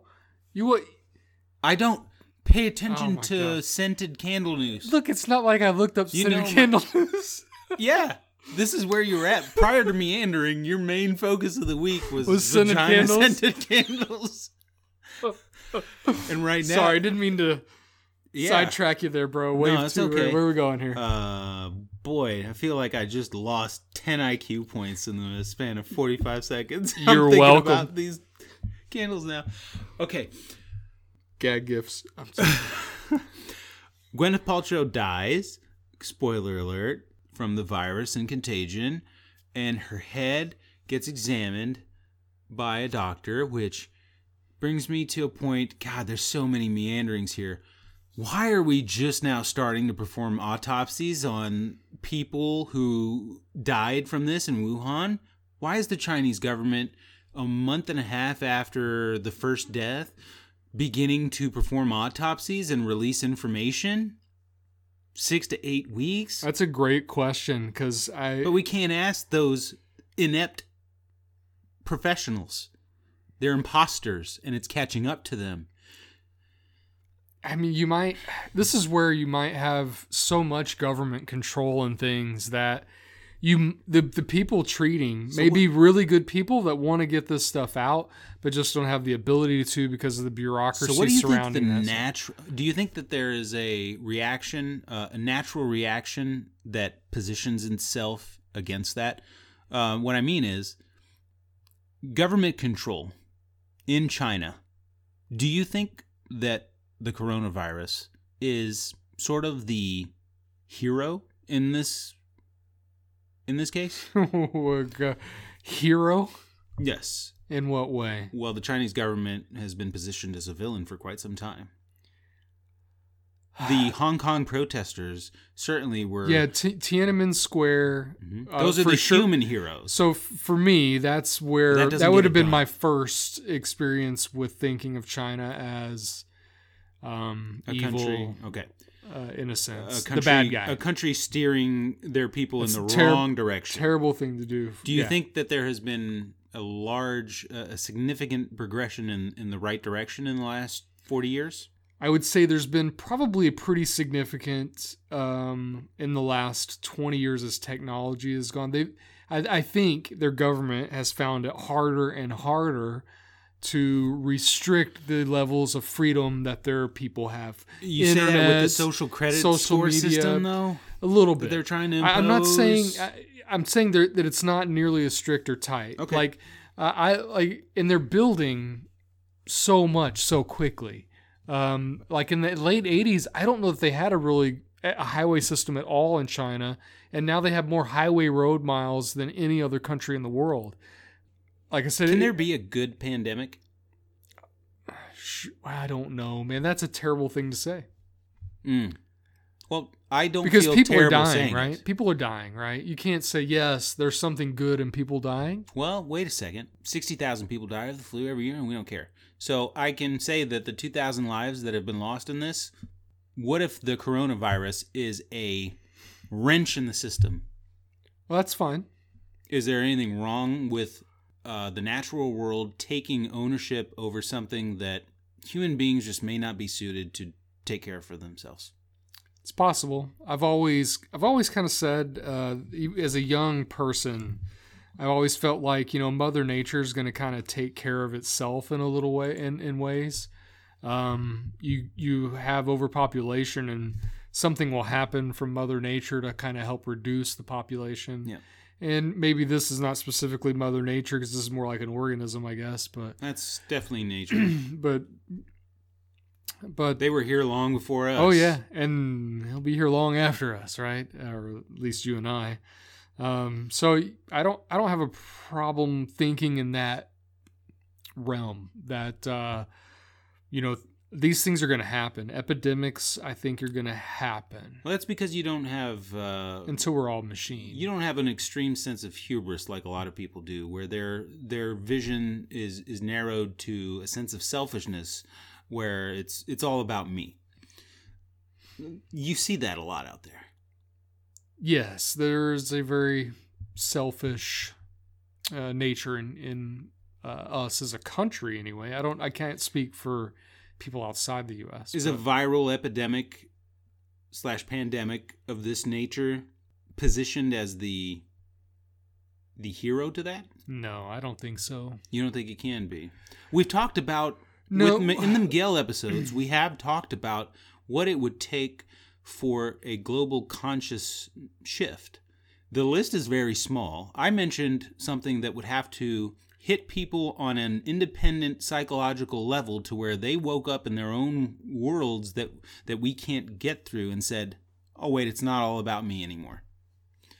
And lo and behold, we're soon quickly presented with at least an example of what can occur. Because look, we can't will we we can't will or or ask for an alien invasion. we we can't plead with the universe to please uh, invade us and uh, in, invade our planet and show us what we're doing wrong. Because I don't know that that would even work today. But a virus is inconsiderate of human opinion.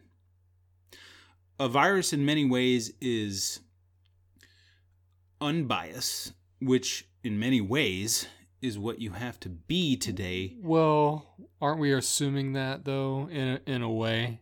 Like not all viruses are that way, No, this one appears to be but we don't quite know yet, well, right? it's biased in a good sense. We do know that it's skipping over children. Not one single child age 1 to 16 has died from this. That's interesting. and a newborn has it. So, but then if it has that level, if we assume that there's some level of intelligence there, then the next play comes that well somebody had to have created it, right? Because it have, correct. it couldn't have been created on its Is own. Is that a bad thing? Three weeks ago, Yeah, it is. three weeks ago, I say that's a bad thing. Three now, I don't. It's a bad thing. It's still a bad thing. So thing. why is bioengineering? Um, why is CRISPR a good thing, but this is a bad thing? CRISPR is like the genetic modification, so we can perfect human genes, so we can spit out um, a. I don't necessarily know that that's right. what Uh, that that's what CRISPR is. No, I'm that trying that- to introduce a no, that that's not that that's no that that's. Uh, I don't know that that's a bad thing in the same way that this is. Oh, peop no, people are saying CRISPR's a great thing. It's a leap in evolutionary Sure. uh, science. Yeah, if you can eliminate if you can eliminate the need uh, to have cancer medica- medication because you can eliminate genes in people's genome that create cancer, then I don't see why that's not a good thing. because we leapfrogged the the part about like how to tackle cancer as as as human beings. We we jump to the technological realm for answers. Like we we cling to to our new fancy tools to fix the problems for us. It's it's sort of in a weird sense uh lackadaisical in approach to to taking care of of cancer. That it's lackadaisical. Well, we don't know the ramifications of CRISPR either. This could be a Sure. result of CRISPR. Sure.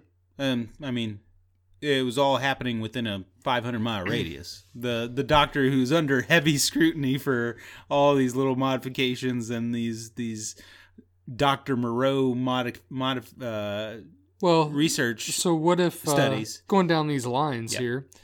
What if we could genetically alter our cows so that when they pass gas, they're passing oxygen instead of methane and uh, reducing greenhouse gases? Would we do that?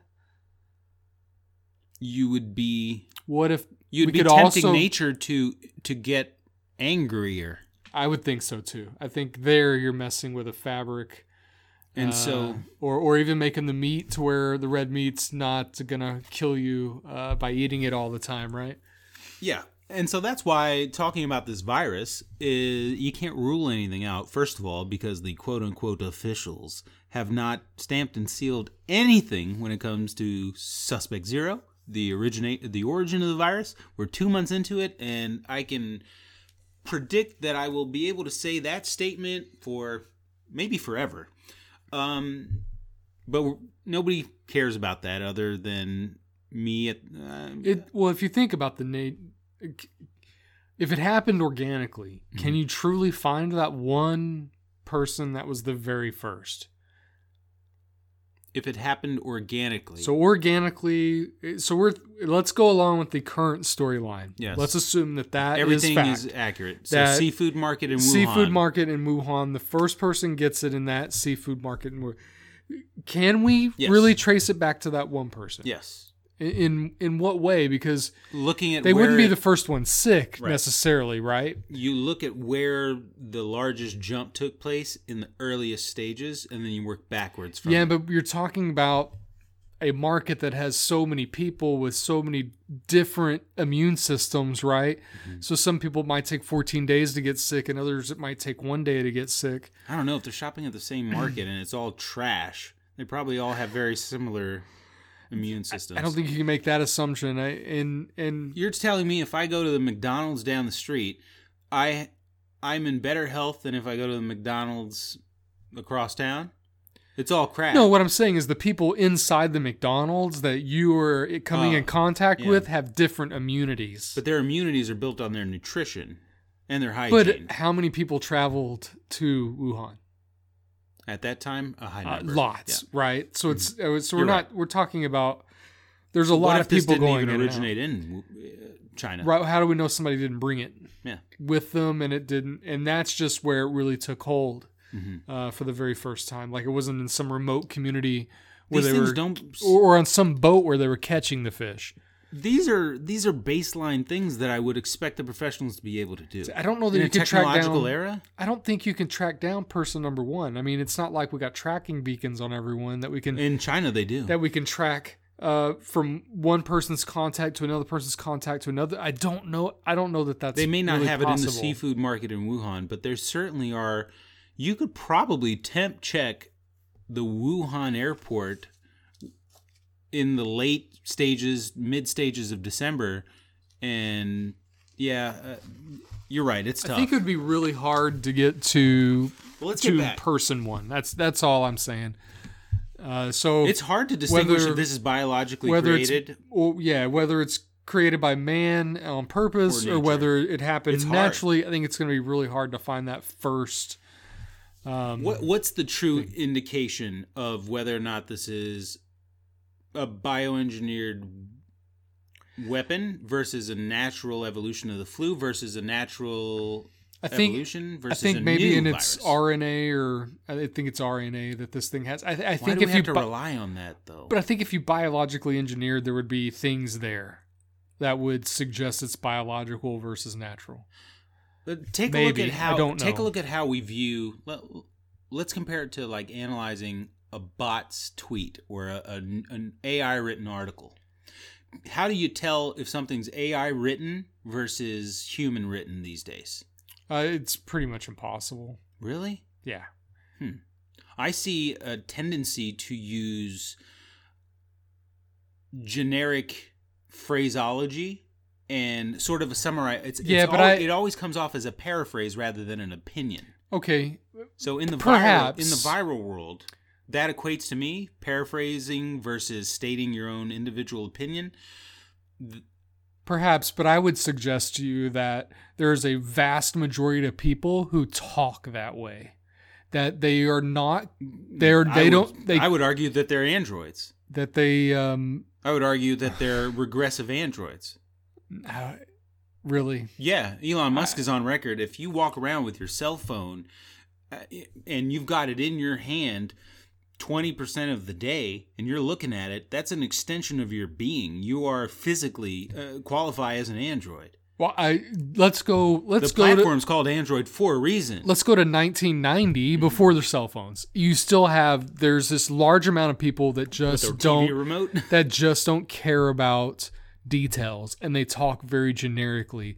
We we've talked about um, you know just the standard small talk. It's generic. It's natural selection. People do the generic talk. They don't care about details. You can read article after article and it'll say stuff and you're just like, "Yeah, but what about this detail?" and nobody seems to want to ask that question. It's like we're fine with being generic in our statements. Uh, I don't think so anymore. I, I think I think most everybody are. I think people are going to be left behind very quickly if they are okay with that. They're go- they're going to watch a world in the next 20 years, Morgan, blur by them and they might be okay with it. They might be a okay with the traditional aspects of the world. Make your money, go home, eat the same meal, do the same job. Food, shelter, water. Food shel- if food, shelter, water sustains for the next 20 Yeah, years. that's all they care about. And the, and they're just generic. They're not worried about the details. mm-hmm. Like let, let me reel it It- back. So the paraphrasing versus the stating your opinion in the viral world, that would equate to me if this virus was bioengineered, it would emulate other viruses. Because it would be AI. well, it, it, would it be sort AI. of is. That's what the officials are saying. But you, I, I am an unofficial s- news source. you're not a news source, but continue. I in my I inform myself on where I stand on this topic. So Yeah, I it's okay, but that doesn't make you a news source. But go ahead. It does for myself. Whatever you say. I care about where I stand on this topic. You're a news source, then you should be fact checking yourself sometimes, just FYI. But anyway, let's go. I, I fact check in real time. oh, okay. Somehow, some way. Yeah. It works. All right. All right. Coronavirus being bioengineered would be transparent by its emulation of previous viruses. So it would have I don't I don't know. I think that somebody bioengineering it would specifically design it to not do that. you'd have to pull proteins from the thing or else it wouldn't do what it's doing. That's how you design anything. If you want to my brother's creating a board game and he's got the idea of it, but he's using parts of other board games to visualize it. So in in any scientific realm, you have to take from what you know exists. You can't create something out of thin air. You can't create a new virus just by mixing uh, test tubes together or, or dropping random droplets of, of But if you understand how things stuff. work and you're able to build it in such a way to emulate, then you could alter an emulation. You could make an alteration. It Yeah. doesn't exist in known viruses. Yeah, but that would just be like it's that sounds like mad scientist stuff. But And that's I don't the think sort that's of what's stuff, going That's the with- sort of stuff that would go on. No, the level 4 pathogen lab in Wuhan is what will go on where they study these viruses and Well, they had to make an alteration to it because it doesn't behave like the others, or it's really natural because it doesn't behave like the others. which which one do you which one do you lean more towards? It's natural. I'm right down the middle still. I mean, I wouldn't be surprised, but um, at this point, I'm right down the middle, which means maybe this is the weaponized flu. who who who deployed the weapon? Who? China deployed the weapon on themselves? No. A spectrum of world organizations. Uh, so a secret group of people got together to do this to China? I don't even think it's secret. I Okay. Think, I think this is. I keep standing by a, my a original statement. singular company? Not even that. Not even that. Hong Kong? Not even that. I, I think this is a conglomerative effort by just the traditional world government that has existed in the last hundred plus years that is What one world big government? club. The one big club. Who's part of the one big club? World gov- uh, major world governments, presidents, Our The- presidents change every four or eight years. They do. They're all they're all related. and they're not yeah, but they they'll come from different political views, different times. They're all gonna keep the same They're all secret. one big club. They all yeah. This is when when Kobe Bryant passes, everyone's affected in the NBA.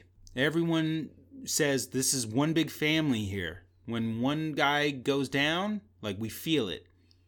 This doesn't ex- this doesn't stop in in in the world of government. It might be the reason why Look, you're not going to get away with making this charge and being this vague. You're going to step to the plate with details or you're going to drop it altogether. Okay. Because we can't be vague and just go the world government that's been going for 100 years that no one 'cause names and no one like, touches. Like NWO, that sort of stuff.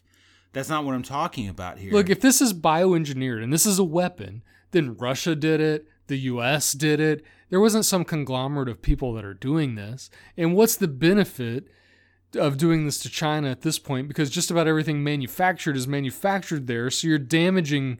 Uh, yeah, I mean, I could see China doing this what are you in a gonna way. do? When the, what are you going to do when the when the stock market plummets? I'll continue to live and move on. No, no, no. What did you say earlier on this? I'll episode? start investing. Yeah, I mean, okay. imposter syndrome. The world economy is not better off than it's ever been. The US economy, not better off than it's ever been. Because while the number of jobs may be at an all time high, the quality of them all, not. And the American people are in tune with that. They know that there is not a lot of quality work out there anymore. There just isn't, comparatively to where we were in the 50s and the 60s and the 70s. Okay, listen. I, I need everyone who refers back to the economy, the post World War II economy in the mm-hmm. 50s and 60s, to stop. That was a unique era that will never, ever exist. No matter what policy you try to put in place now, you're not going to bring back those golden years. They're gone. Will never exist again.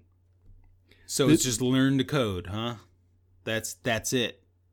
Like that's the only way you survive in in the American What we got to face is that machines are going to start replacing a lot of our manual labor jobs. Machines should be replacing a lot of our tech jobs because machines are tech. In- okay, so So yeah, machines to this point, right, are not artistic, and it takes a certain level of art, Artistry. artistic artistry to create a program, to program, to create websites, to generate some things, and everything AI now, you're having to code by a human anyway. So, but I can make a robot that's not intelligent that can flip hamburgers. but but you're wanting me to say that the future, Amazon that the has a future is grocery store. You're, you're Amazon has a grocery store that doesn't require people. You're wanting me to say that that's a good thing. I don't. what I'm saying is it doesn't make it it doesn't matter if it's good or not. It's happening. The low level, low paying jobs are going to be moved out with machines. The menial work is going to be moved out with machines. there are some Customer service service could essentially be replaced with a machine that's just giving you response. If you've ever gone to any sort of web-based chat, you will notice the same generic phrases often get put in there. You can tell it's not someone typing that out. They ha- it might be somebody paying attention, but they have a drag and drop box with phrases that they just drag in the statement they wish to say. They have maybe 10 choices of what to say to you. Mm-hmm. And they drag a bo- box in there and it, and it drops in and says they're not actually typing any of that stuff out hardly. Almost none of it's being typed out. A lot of these jobs are going to be pushed out, right? So I don't know that there's going to be jobs that come back and replace it other than maintaining the machines, which there won't be the same number of jobs, right? So society is going to have to change in some way, shape, or form because there's going to be a lot of people with nothing to do, and that's going to be awfully dangerous uh, for people in power, for people who have money.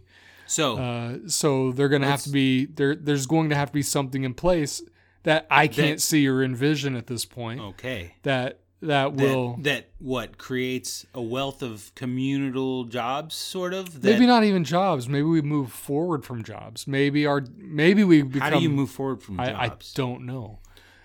I Um, know. I know one way. Global crisis helps you move on from jobs pretty quickly. If in But ten, it, but okay, but a, a so global in ten to fifteen years, a global crisis does the ac- exact opposite. It crashes everything to where the population goes down, money goes down. It presses restart. It crashes everything. Right, but Everything has to shut down. But that's it's not, not, what like I'm, people just. That's die. not what I'm talking about. I'm talking about moving forward and progressing. I'm not talking about shutting everything down. Progressing may be shutting down and restarting. I don't think so. I think shutting down and restarting is doing just that. It's restarting the loop that you've been running through. How While you- it seems fresh in the beginning, it won't be fresh as you start to get into the middle of the loop. What are most tech problems? Uh, how are most tech problems resolved? What do you mean? Most most general tech problems that people obfuscate with like really difficult troubleshooting. They often tend to resolve right back to the the old I Okay, the- sure. what- turn it off IT and turn it on Yeah. again, right? Restart your computer, restart your thing. Yes, but that's not. You can't say the same things about society. We or do that with everything life. We, we compare technology to everything in society. There's programmers right now having existential discussions on the program that they're writing. They don't even know they're having it, but they're literally literally mimicking conversations that you can have about society. That's the way that history repeats itself in in this realm of conversation. The discussions being had about computers and about technology were discussions being had about the human brain and the human mind and the human effort on this planet years ago that we weren't privy to. We have a front row seat to seeing how the past tackled moving forward with computers where, where it's a microcosm of that. It's time travel in a way. We get a, a a bird's eye view of building a world. Uh, the thing is the people that are building the world think that that world is the future. I'm not convinced that it is. I think that the way that we are talking about that world may be the future and applying the way that we're talking about that world over to the real world is the future but tying all that together is something no one can do quite yet. We're getting there. Back to the virus discussion. The word virus itself is a technological term in 20 years. What does a virus do in computer language, Morgan? Well, I mean, it does a, a, a lot virus of things. that a virus that infects a stable state of computing. What does it do? Uh, it throws a wrench in the cogs. Okay. It actually can do a million different things. Is But actually ba- what it can do. Yes, but the an engineered one, like a well-engineered one, but a ne- Our viruses in in computer computing world are, are engineered. engineered. That's true. So what isn't a glitch in the software? I didn't, I didn't know that glitches exist. I mean, you have so many things happening in a program at one time. Just one little thing pops off, a power surge here. Uh, What's the best uh, analogy for in the computer world? Um, yeah, it's a virus. It's got to be a virus. Virus for a disease, a pandemic. What what's the equivalent in the wor- computer world? if the internet went down, If the internet went down, it would have to be because of a virus, though. No, not necessarily. That could be. That's that could be. Uh, electronic or Elec- the electric yeah. grid being shut down. Solar Yeah. flare. Okay.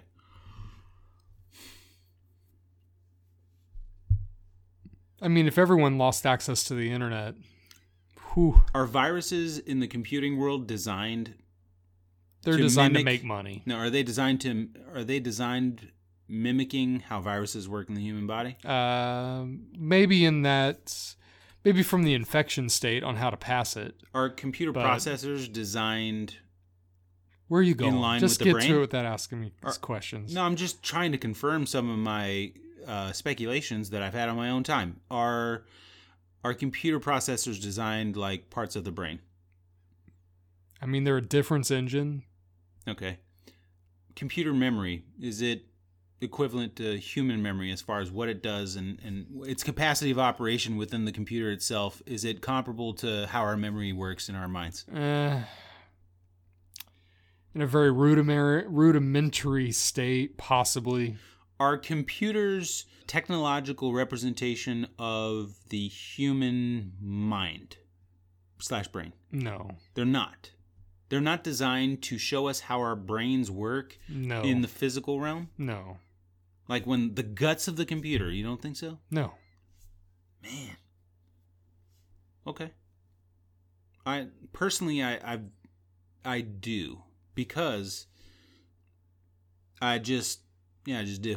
The internet would be more mimicky of a mind than the a computer. the internet's opinions. The internet is the vocalization of words and information from your mind to vocal. Typing something out on Twitter is literally the equivalent to me saying something to you in private in the public realm on the internet on the internet. yeah.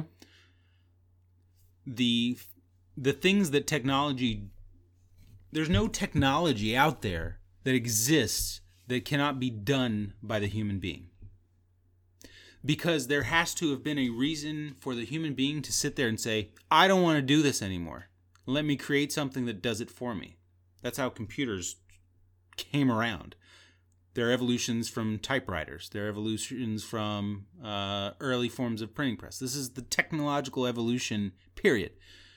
Here's the the stop gap that I feel we've reached in 2020. If there are quantum computers, I've said this before, that means there are quantum minds. But it does not seem like, on the surface level, there is a realm for quantum minds to exist in that the system, the existing traditional system of operations that this entire world operates under, wants to bring in quantum minds. Because quantum minds, they don't necessarily know how quantum minds make them billions of dollars yet. They just don't. And they never may, maybe they never will, because maybe quantum minds are never meant to make billions of dollars for greedy businessmen. But all of that said, if the direction that nature wants to move towards seems to be conducive of that since we have these machines in front of us in 2020 that we didn't have 25 years ago you can say that humans just got up and, and ran with it and they were motivated and, and they they just they followed their passions or you can say that it's all sort of meant to be occurring. Then what's meant to occur now is a formal natural world out with the old in with the new because we seem to be okay with it in the material world but we just we haven't gotten over the hurdle in the in the intellectual realm I have you've lost me 100%. Okay. I have no idea what you're talking you about. You may have to listen back to this episode if you if you want to make an exception Cuz I have where are you going? What's the point? this is a virus that I don't necessarily look at as strictly a physical virus anymore. I do believe that my wave two of speculation is that this virus. I started this with the Gwyneth Paltrow thing. Now I'm remembering it's all coming back to me now. Finally. Celine Dion. All right, she's fellow French Canadian. um, I believe this virus has neurological effects that we do not have quantified yet on an official capacity. Wait. SARS was a major inspiration for contagion, uh, and a lot of research went into it. When those doctors popped Gwyneth Paltrow's head open and they looked at her brain, they saw how the virus affected the brain. Do brain do viruses of this magnitude affect the human brain? I don't yes. know. It- Irrefutable, yes. Irrefutable, yes. You won't hear it from CNN, you won't hear it from MSNBC, but the reason why autopsies are being performed six to eight weeks uh, too late is because there are popping of heads being done right now that people do not have the answers to, and people fear the answers that they do not have. They, they fear the questions that they do not have answers to. another statement on this show, another reality out there. There are so many questions that the imposters cannot answer now that this is quickly, quickly moving ahead of their So- capability of handling it. And guess what? Some people are going to get kicked on to being able to take care of this at some point and I don't know that they're gonna want to. Because then it's gonna come down to are, are you on humanity side or are you on nature side? And that's a debate that we probably have to have on another episode at some point because that's an endless one. Do you do you relegate your your level let's- of what you care about on a human level? let's go back Yeah, here let's go back just a bit. Pro, Um, pro- question away please. Okay, so if the body has a virus or a disease, Mhm. I think uh, yes, you can probably find traces of it in the in the brain, right? Because the virus Are you mentally probably, slow when you have the flu? can you go to work and can you go because to class? it's in the blood, right? The blood's flowing through the brain. I'm sure you can find find things there. Um, what sort of effect does it have on the people who uh, don't die from the virus? Aha. A wake up call. It fires off neurological synapses to that brain that says, You didn't care about shit before me. now here I am, front and center in your life saying, You got more to care about in this world. So if I get coronavirus, COVID nineteen, I I will become enlightened. No. Oh, you will have a moment of definition in your life that a lot of people don't have because the last 20 years they've had nothing happen in their lives. They've been Okay, but that's- dwelling that's just internet hermits. that's just the experience, though, right? That's not necessarily the effect of the virus. It's the experience of having the virus. yes. Okay. But the experience of the virus is the effect of the virus. If you get sick and you, you've been bedridden, in 20 years you say What I'm saying is that the virus is not altering your brain chemistry to make you act or uh, progress in life in a different way. It's the experience that might open your eyes to changing what you do, not the virus making the chemical changes in your brain. I see where you're going, and I'm okay with that. Because I feel like that's what you're kind of telling me is that it's, it's making some sort of chemical adjustment, some sort of change in you. We would never Uh, want we would never want that to be the case. And I'm just saying that you Now know, we're- now it's we're- being wasted on the now we're beaming bo- blob. the blob. Uh, Because the blobs are going to be the majority of the people who get sick, I think. Because the blobs are the majority of people on the planet. correct.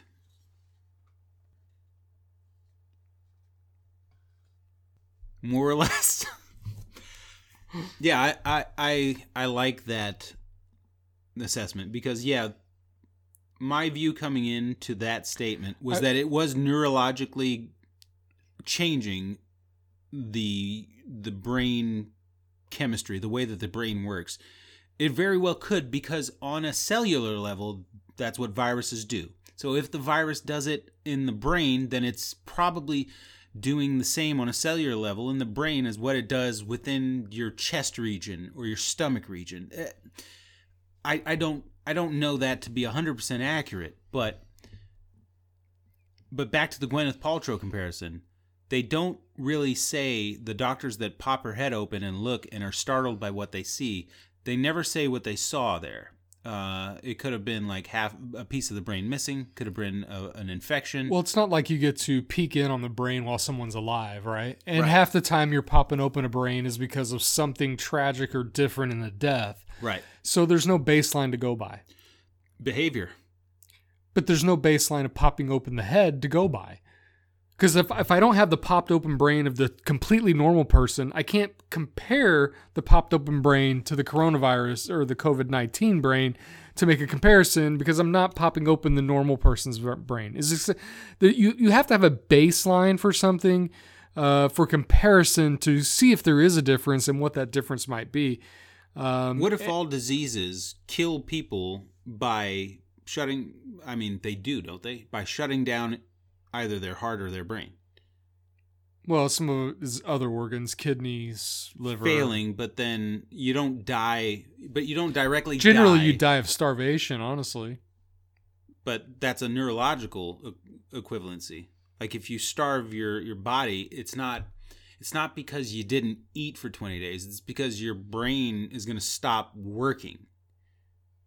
Your heart, you go brain dead from starvation. You don't you don't have a heart attack from starvation. Your heart doesn't stop beating. There are two organs in the body that are responsible for death. Correct? Yeah, but I think your brain can survive without the the heart. Frankenstein. yeah. But I think the I think they did actually did the first head transplant, right? what Wasn't that a couple of years ago? Hearts? They stop, right? Yeah, they don't beat And then they're just focused on ingesting brains. blood, something, Hmm. gore. Yeah. where I was going with the brain heart thing was that, uh, yeah, maybe all of the diseases on this planet that we know of kill people because people are not neurologically equipped to shut them down. I don't know if the brain shuts it down though.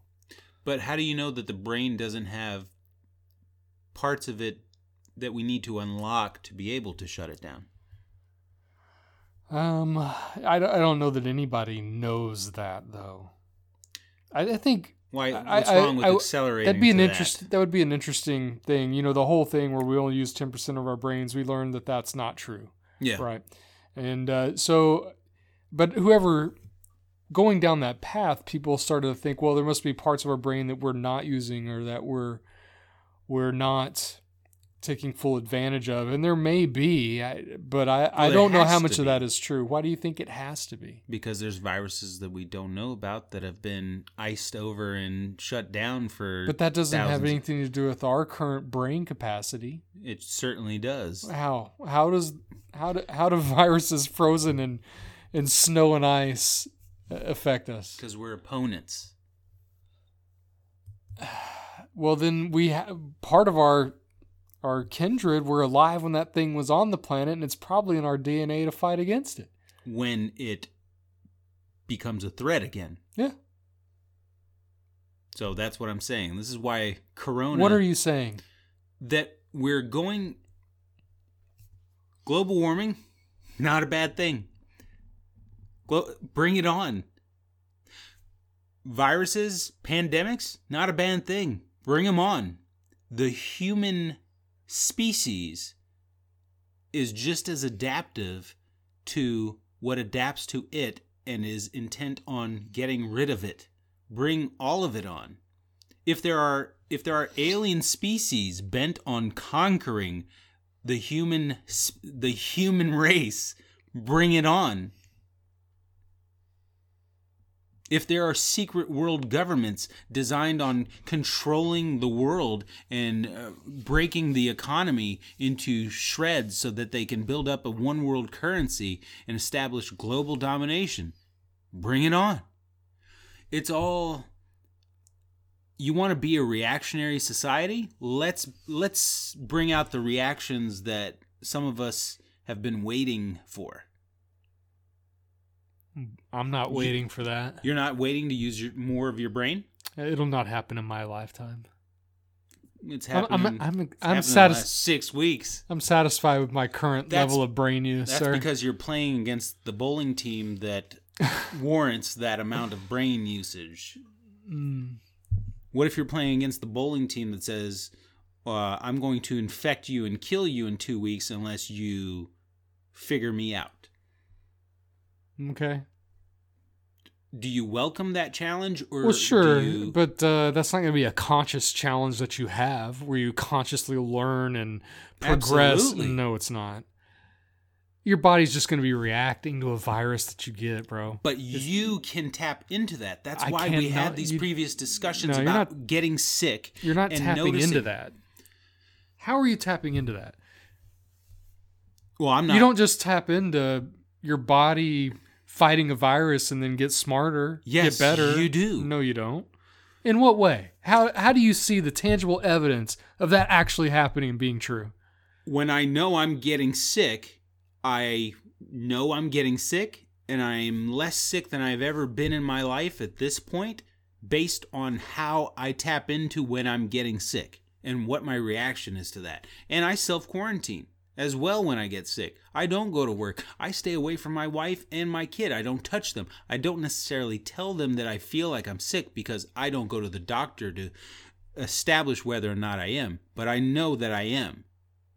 And when I am, I take it under my own, I self doctor it, and I, I watch the world around me and I take note. Did my wife get sick? No. Did my daughter get sick? No. Was I sick? Man, I was coughing up some weird looking mucus in a cup for a week. You're learning based on experience, not What's the virus. Nothing. That's how everyone learns is experience. Right. But people tap into it in order to really learn. Their personal experience? Yes. Sure. People learn from their personal experience. Back to what I said less than five minutes ago. Do do people have a, a wide range of personal experiences in the last twenty years? They certainly have individuality and personal stories to tell, but do they have personal experience to where they are actively sitting saying, "Where did I come from? Where am I going? How do I improve my my condition on this planet to my best capability. Are, are people sitting around doing that? Or are they just okay with the way it is? Um, I don't I don't know that anybody's okay with the way that it is, but I think the way that people experience things now is are far different from when I grew up experiencing things.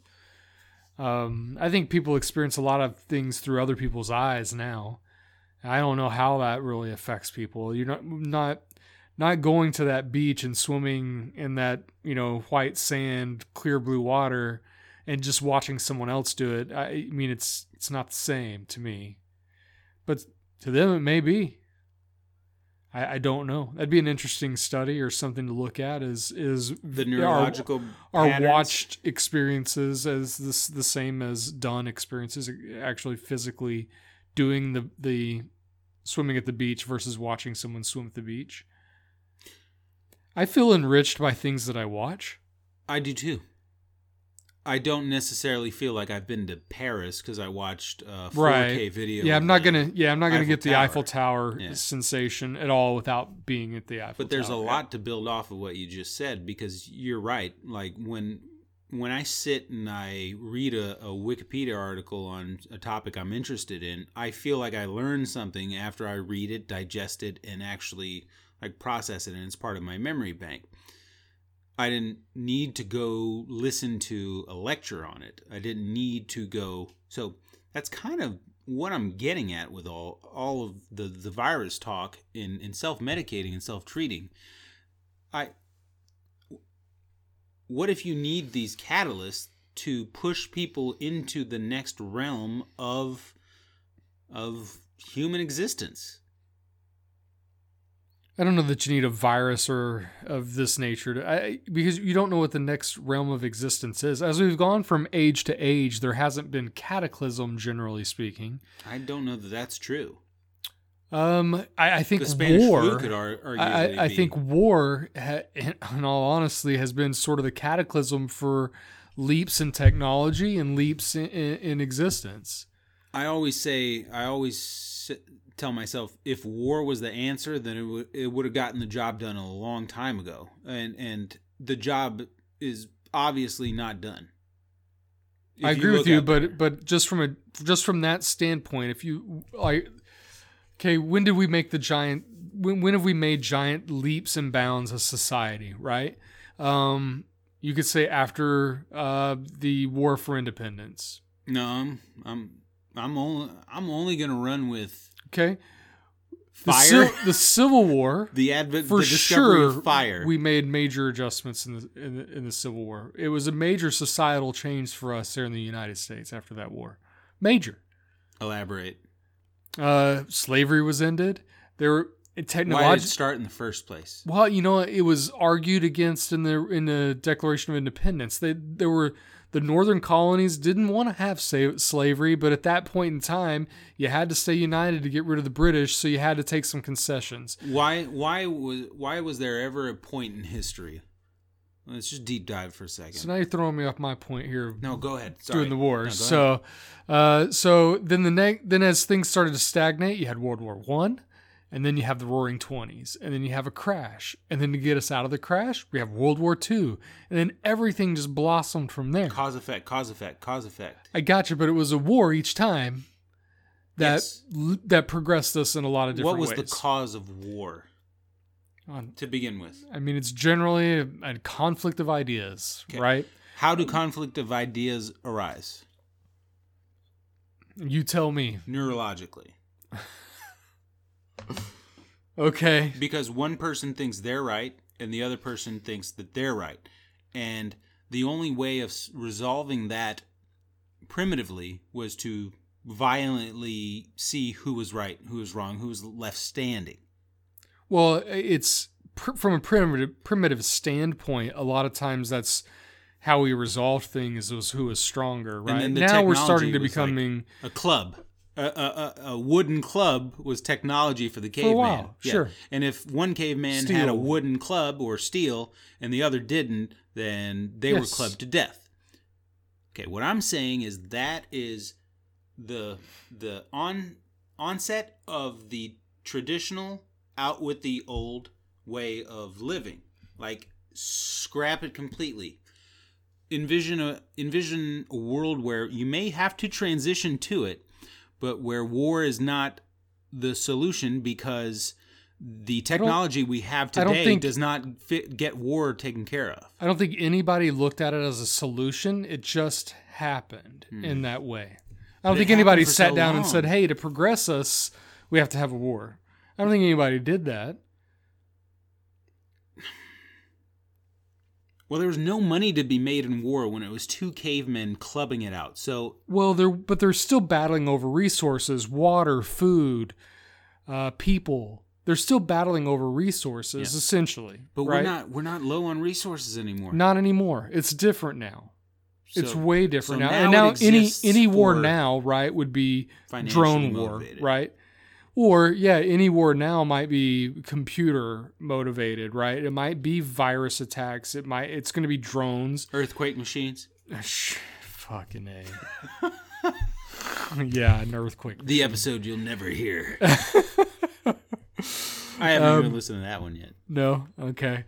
Um, but yeah, I think things have progressed. No, I, I think we're starting to get. It feels like we're starting to get beyond actual physical war, right?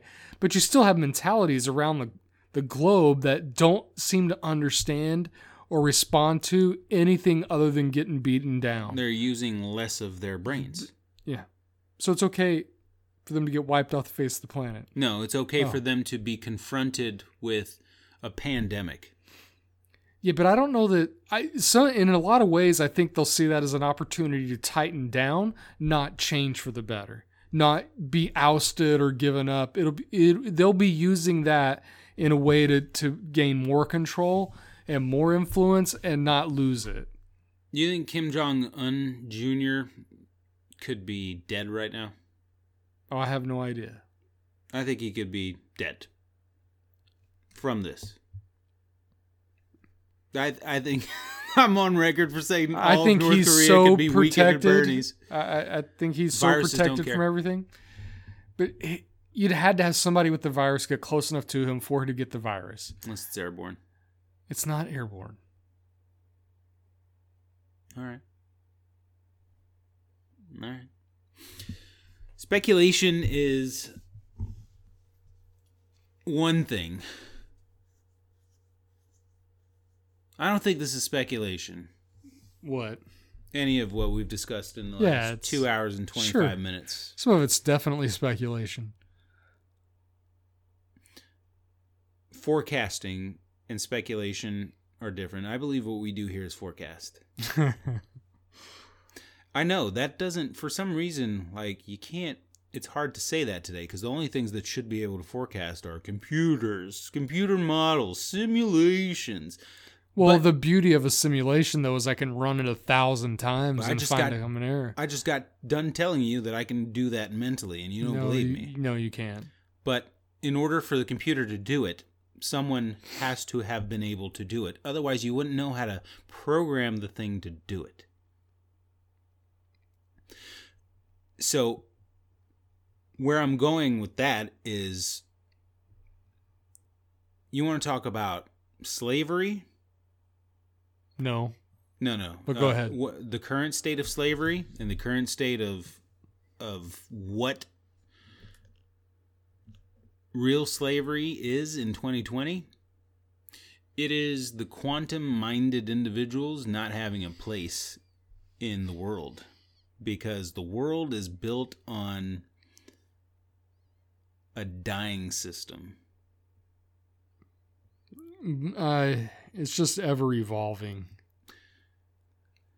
There are going to be times when you look at it that you How can think you say that when how can you say that when 80% of it doesn't is going down with the ship essentially? that just think that's our animal nature. To go down with something that you were born into Yeah. and be conditioned to just go down with it? Yeah. All right. I, it's That sounds very defeatist to me. If if you're telling me that the human condition in the general population is a defeatist mentality, say no, they don't see it as being a defeatist mentality. okay. They see it as a like a they're they're offend, they're offended that I would suggest that they're um, sheep but they would never that are just being herded around and but they would never argue why they're not. I may not. They would never they, they would never want the spotlight on them to say They might Tell me why you're struggle. Yeah, they might struggle in that conversation for sure. and then imposter syndrome catches up to them. Yeah. Because your assessment of them being a sheep is accurate. And then their ego is is broken down and they have a they have a Well, your hopes there is that psychological uh, while they might be broken down temporarily, that they may see start to see a little point. bit different. Yeah. correct. So anyway, you're a virus. Oh yeah, definitely. People could say I'm a virus. Okay. Uh, See, I like how we got to this. Cyrus the virus. Uh, Con Air reference. yes. Oh man, we're two and a half hours in, and okay. Anything else that we can discuss regarding Corona that isn't speculative and is uh, factual on a mainstream level to where, like, it's not catching anybody off guard? You've had uh, this week. It's like forty countries now that have it. Yeah. Um, Iran's getting hit hard. South Korea's getting hit hard. The U.S. is finally taking notice of it, and they're having daily conversations about it. You know, when when when the general public within a, a work environment, the the guys who are usually just talking about just general stuff that's like in one ear out the other. When you hear them mentioning coronavirus and you were hands off, you weren't the instigator of it. You didn't you didn't propel the conversation when the blob's talking about it, then it's it's starting to make its rounds. Sure. You know what I kind of find fascinating a little bit is that India has only had three cases, all three recovered. Reported. I gotcha, but I just still find that fascinating. They're they're so close to China. Yeah, Um, they are a highly populous society. highly densely populated too. Um, they have an educated um, populace that travel. They have money. They travel. They're all they, they travel all over the world. Uh, so it's just interesting that I, I think you haven't had anything major break out there, and I might argue that they may be. Um, a benefactor? no, that they may be on par to what we might expect. We're going to have it a little more than they are because we're far more exposed to different people living in our country uh, from a uh, population diversity standpoint. But uh, from a technological standpoint, from a um, wealth standpoint, from a, a traveling standpoint, I feel like there's a lot of commonality. Between I us just- and the Indian, Indian, population? yeah, in India, yeah. And so I just find it kind of interesting that uh, they've had so few cases being in that region. Um, Reported. yeah, I gotcha. Reported. Uh, just I just find it interesting. What what are they doing? Uh, no one else is doing, or are they doing anything anyone else is doing?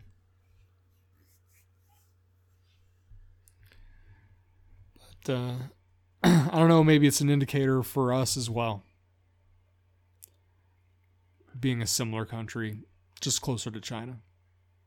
Is this a pandemic yet, in your opinion? No, I think you got to have more people infected and more economies affected. I mean, don't get me wrong, it's it's big, but I don't know that it's pandemic just yet. I don't know that it'll ever get to that stage. You do have several health officials from countries saying that it's a pandemic. Well, they have to, right? Why? Uh, that they can't downplay it at this point, right? China can't downplay it. China can't, but South Korea can't really downplay it. Iran can't downplay it, right? I mean, they kind they kind of are, but they can't really. Australia can downplay it. A little bit. They're calling it a pandemic. The I city. mean, of what- San how do you define a pandemic? I've played the game Pandemic. It's sitting right here in my closet. It's educated me on how to handle this cerebrally.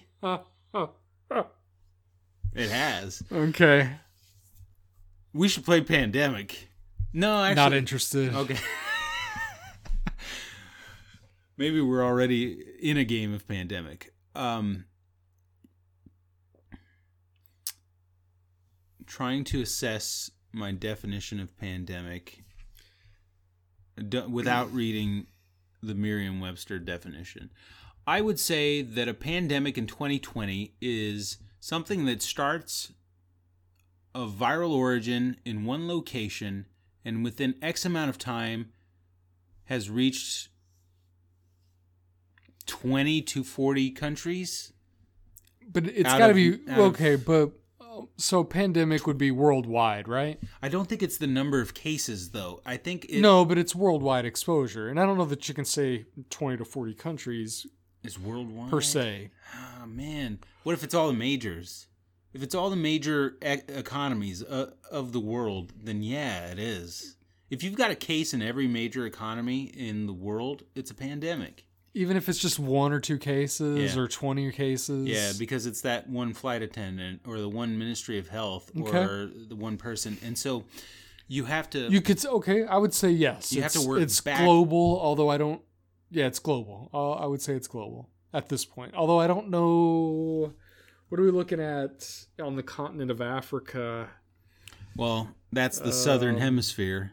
Well, part of it is. A large Most part of, of it. it's equator and like the well Sahara Desert. Yeah, it runs right? it's kind of the line. The Sahara is Um, the so unofficial. Let me just kind of run through real quick here. Um, I am not seeing an African nation listed. Do you have your no, your, there's your there's geo map? Yeah, think geo or uh, hold on, let me remember that URL coronavirus.thinkgeo.com. Not a single one, uh, minus the off the coast. Uh, is that Which the may be a- Islands? Which may be a Spanish um, controlled Yeah. island, possibly. So South America and Africa are So actually the like least have- hit continents right now. Yeah, so we do look. It does look like maybe there's a case maybe in Egypt and Cairo. Yeah. Oh yeah, that's right. Um, right off the border of of Israel and the Middle East, like sort of interconnected there. Huh. Well, so so plotting Could- this out, that's how Africa would would start, right? Because if the on ramp to to infection is coming from the Middle East when it comes to Africa, it well, starts South runs through Cairo. Africa's South Africa probably has a lot of trade, right? There's a lot of trade going down the um, eastern coast of Africa, uh, Kenya. Um, uh, is it uh, Tanzania is that uh, Yeah. on that coast as well, Zimbabwe, South Africa. Um, perhaps there's not as much global travel and exposure, Yeah, I would. And so it's that. limited uh, It's limited to to there. hand, But hand, hand or personal contact. yeah, but but there's a lot of trade. I would imagine there's a lot of shipping going in and out of some of those ports. Some yeah, of the but world's that's but that's not that's not personal. Yeah. So yet, right? Essentially, at some point, somebody's going to be on a boat that gets it. Well, we already have that, right? And or it survives in a surface or on in a liquid. true. Um, it is interesting that Africa has been spared. It is warmer there right now. They also have. They're near the equator. It's hot. They also may not may not deserve it. I mean, They've well, been per- on the perhaps they have end. some sort of an immunity to it. To it. Yeah, maybe I don't know. Maybe dealing with Ebola and uh, West Nile and other variations of serious stuff throughout the history, Pre-genetically disposed to being able to neurologically just be okay. fire off yeah, may- and take care of maybe that's a real possibility. Uh, Russia doesn't have a lot of reported cases somehow, some way. I don't That know that I that sir is uh, concealment 101. Probably. Um, yeah, the three main powers right now, the three economic powers, one of them was hit and couldn't hide it. The other two can hide. And that's kind of what I'm worried about because I live in one of the other two. So there is a certain sense of damage control no cases in Mexico yet. yet. Yeah. Um yeah, Maybe not quite. It's close. Look, if we come back here on meandering M21 and things have died down, I'll be I'll be ecstatic and through the roof. I just don't feel like M21's gonna. it'll still be a big news story, and it, it it's in the political realm now. It's going to be talked about. It's going to be in our faces for the next eight, ten months, whether we like it or not. you know, the CDC is recommending tele uh, schools start preparing for their pandemic plans of action. Things schools don't have those. I don't know. They may. Well, the lady at the Trump press conference tonight was was saying she very colloquially said they need to schools need to dust off their pandemic preparation plans. What what's she talking about? That I don't know, but Hmm. perhaps every school has a plan that's been laid down by the federal government years and years and years ago. Man, yeah, I could see that because in 1918 you certainly had to worry about it. Sure, The difference in 1918 is Prob- the plan probably needs to be reviewed. FYI, yeah, by the way, yeah, if you're going off of 100 year old 1950, 1918 plans. the reason why this is scared not god dang i hate using that word more intimidating more imposing than the spanish flu even to me um, is because the technology aspect of it all we in, in a weird way the the the care the health care is technologically advanced but it's it's the exact opposite. The the antithesis to that is the communicability of it is severely advanced too. There were no airplanes in 1918 flying left and right, bringing folks over from highly infected areas at the rate of which the planes move around now. If Yeah, they were flying in blimps, right? yeah, no, I'm just I- kidding. I don't know if you've taken a look at like the FAA flight charts that show like where airplanes are at any given moment in time, but it literally just floods the map. You can't really find many spots over the US where there's not a plane flying in the sky. Yeah, And I don't care what the president really says when it comes to this. He he touted the fact that he shut things down early to China. That's fine. He's not shutting down anything to any of the other countries that are seeing the second wave of these infections that are turning into granted miniature versions of China and they're probably not going to turn into 60 to 100,000 cases. They very well could though because we don't know the possibility exists, It and we know there are pockets where we we're going to have problems if we don't ad- try to address it ahead of time, right? Yeah. Uh, that could be potentially problems, but I, I think the I think likelihood those- is just so small. So you don't think that window of opportunity? Some some people within the ranks of of the medical realm are saying that window of opportunity is already come and gone Which opportunity? to to prevent this from from becoming a bigger deal in the U.S. I don't. No, I think you now still it's have just a waiting game until you see the cases pop up everywhere. It's- no, I still think you you have plenty of time. Okay. Well, you don't have any time on this show because we press play and we stop it. I think we're nearing three hours, but it felt like it was 15 minutes. I don't know. I feel like I aged a whole year talking about COVID nineteen. Pray to God I'm not talking about COVID twenty next year. What does that mean? I might find religion somehow, some way if this thing keeps going. I'm just kidding. That's what I think a lot of people might find. Eh, it's possible. Kanye will lead us there. He'll lead us to the promise. Well, uh, Jim Bakker, he's got the cure. It's only three hundred dollars a bottle, right? Yeah. Yeah. He's not profiting at all on people's paranoia or fear. Not at all.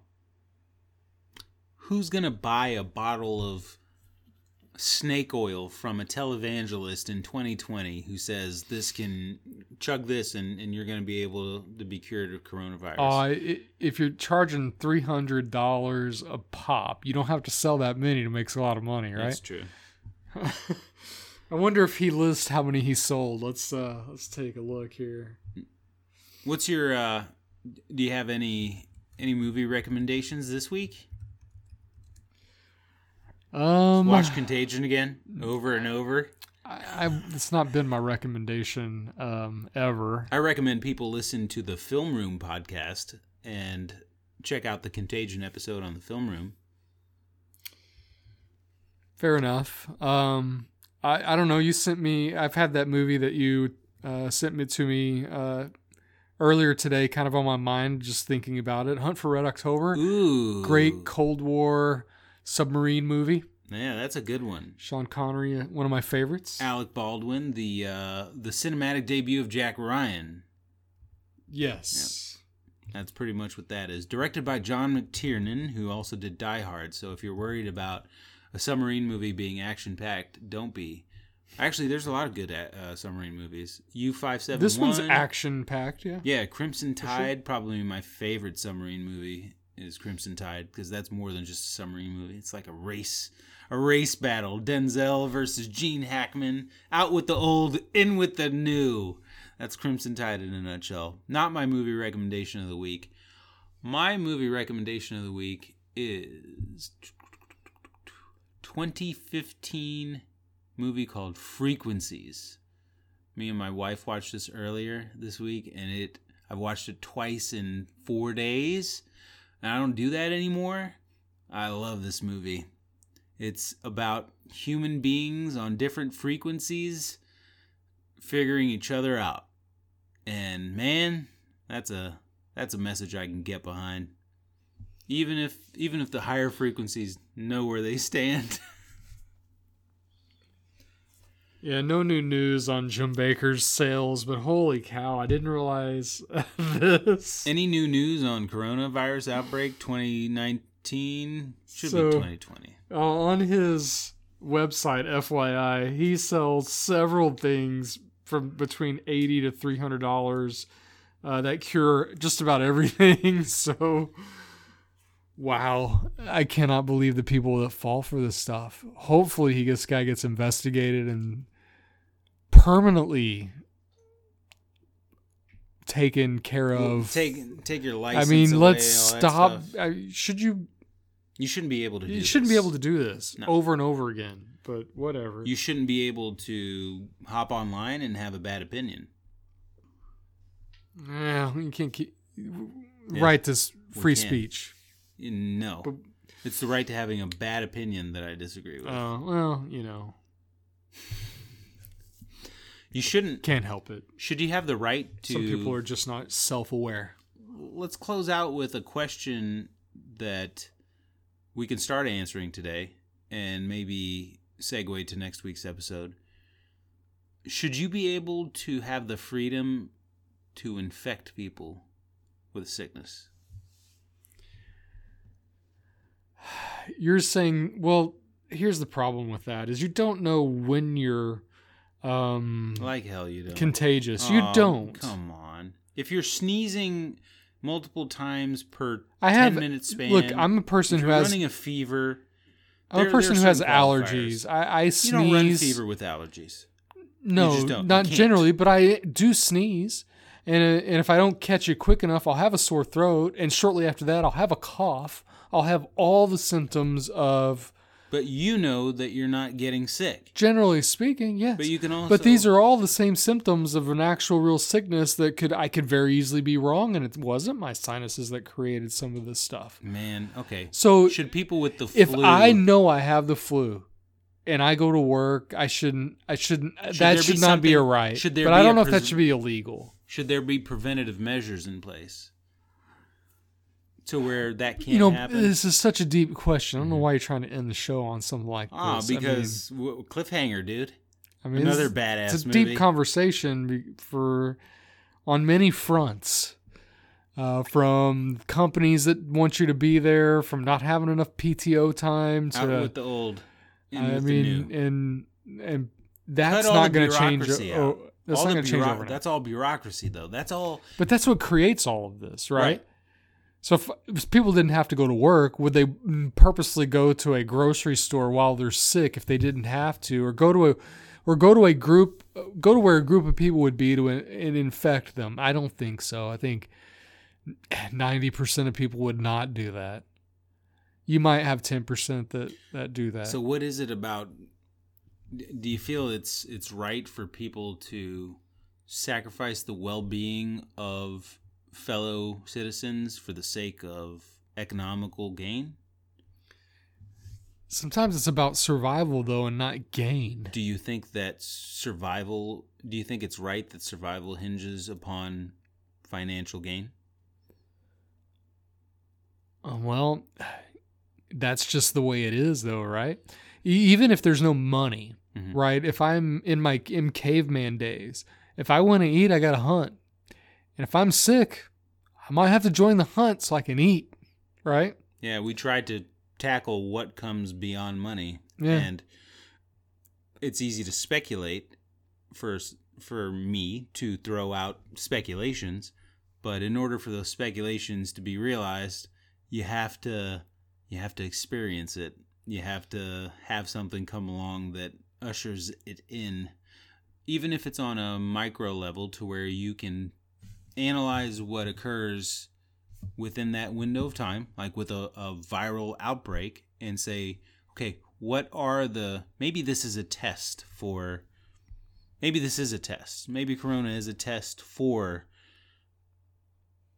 what the quantum minds can get from it.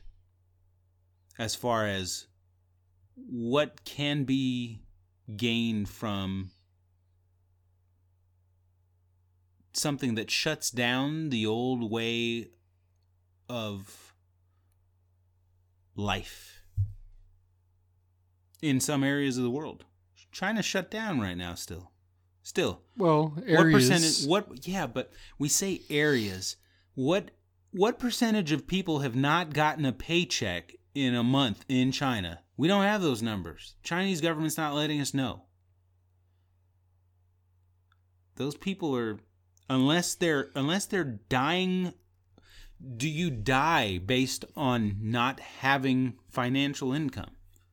Certainly if you don't not. have the support of family, most likely, it's very, it's very not. possible. Sure. homeless people seem to survive. They do die eventually at a quicker rate, but they seem to survive. They don't They seem to go yeah. away just because you're out of a job and you're out of Yeah, income. true.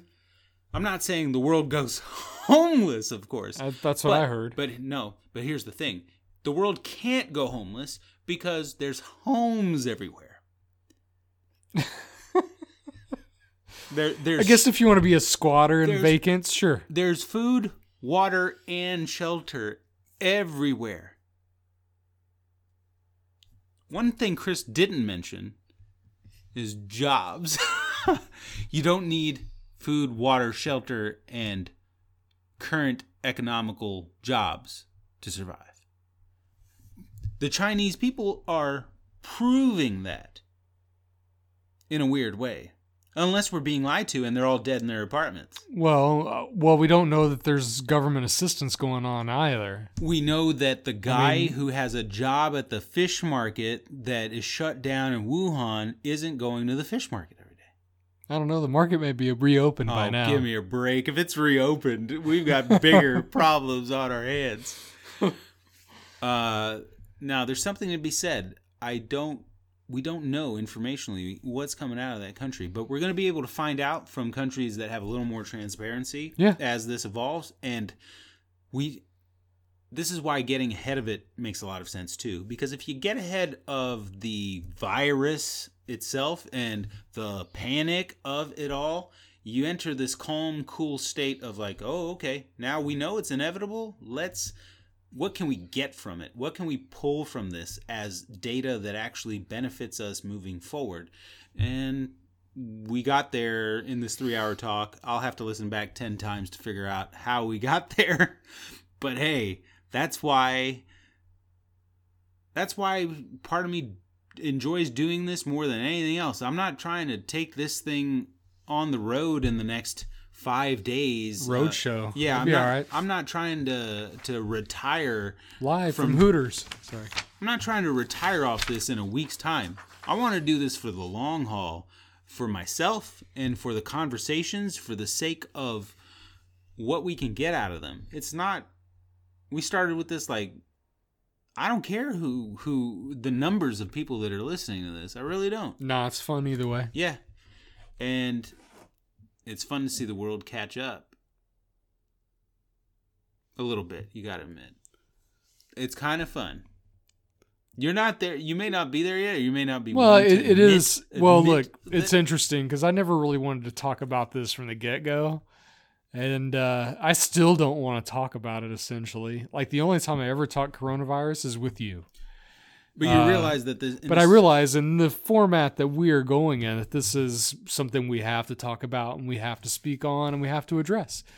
Um, so, but anyway, I, I, and you realize that in a three-hour block of time, we've advised the entire world on how they should better handle this in the next two to three weeks.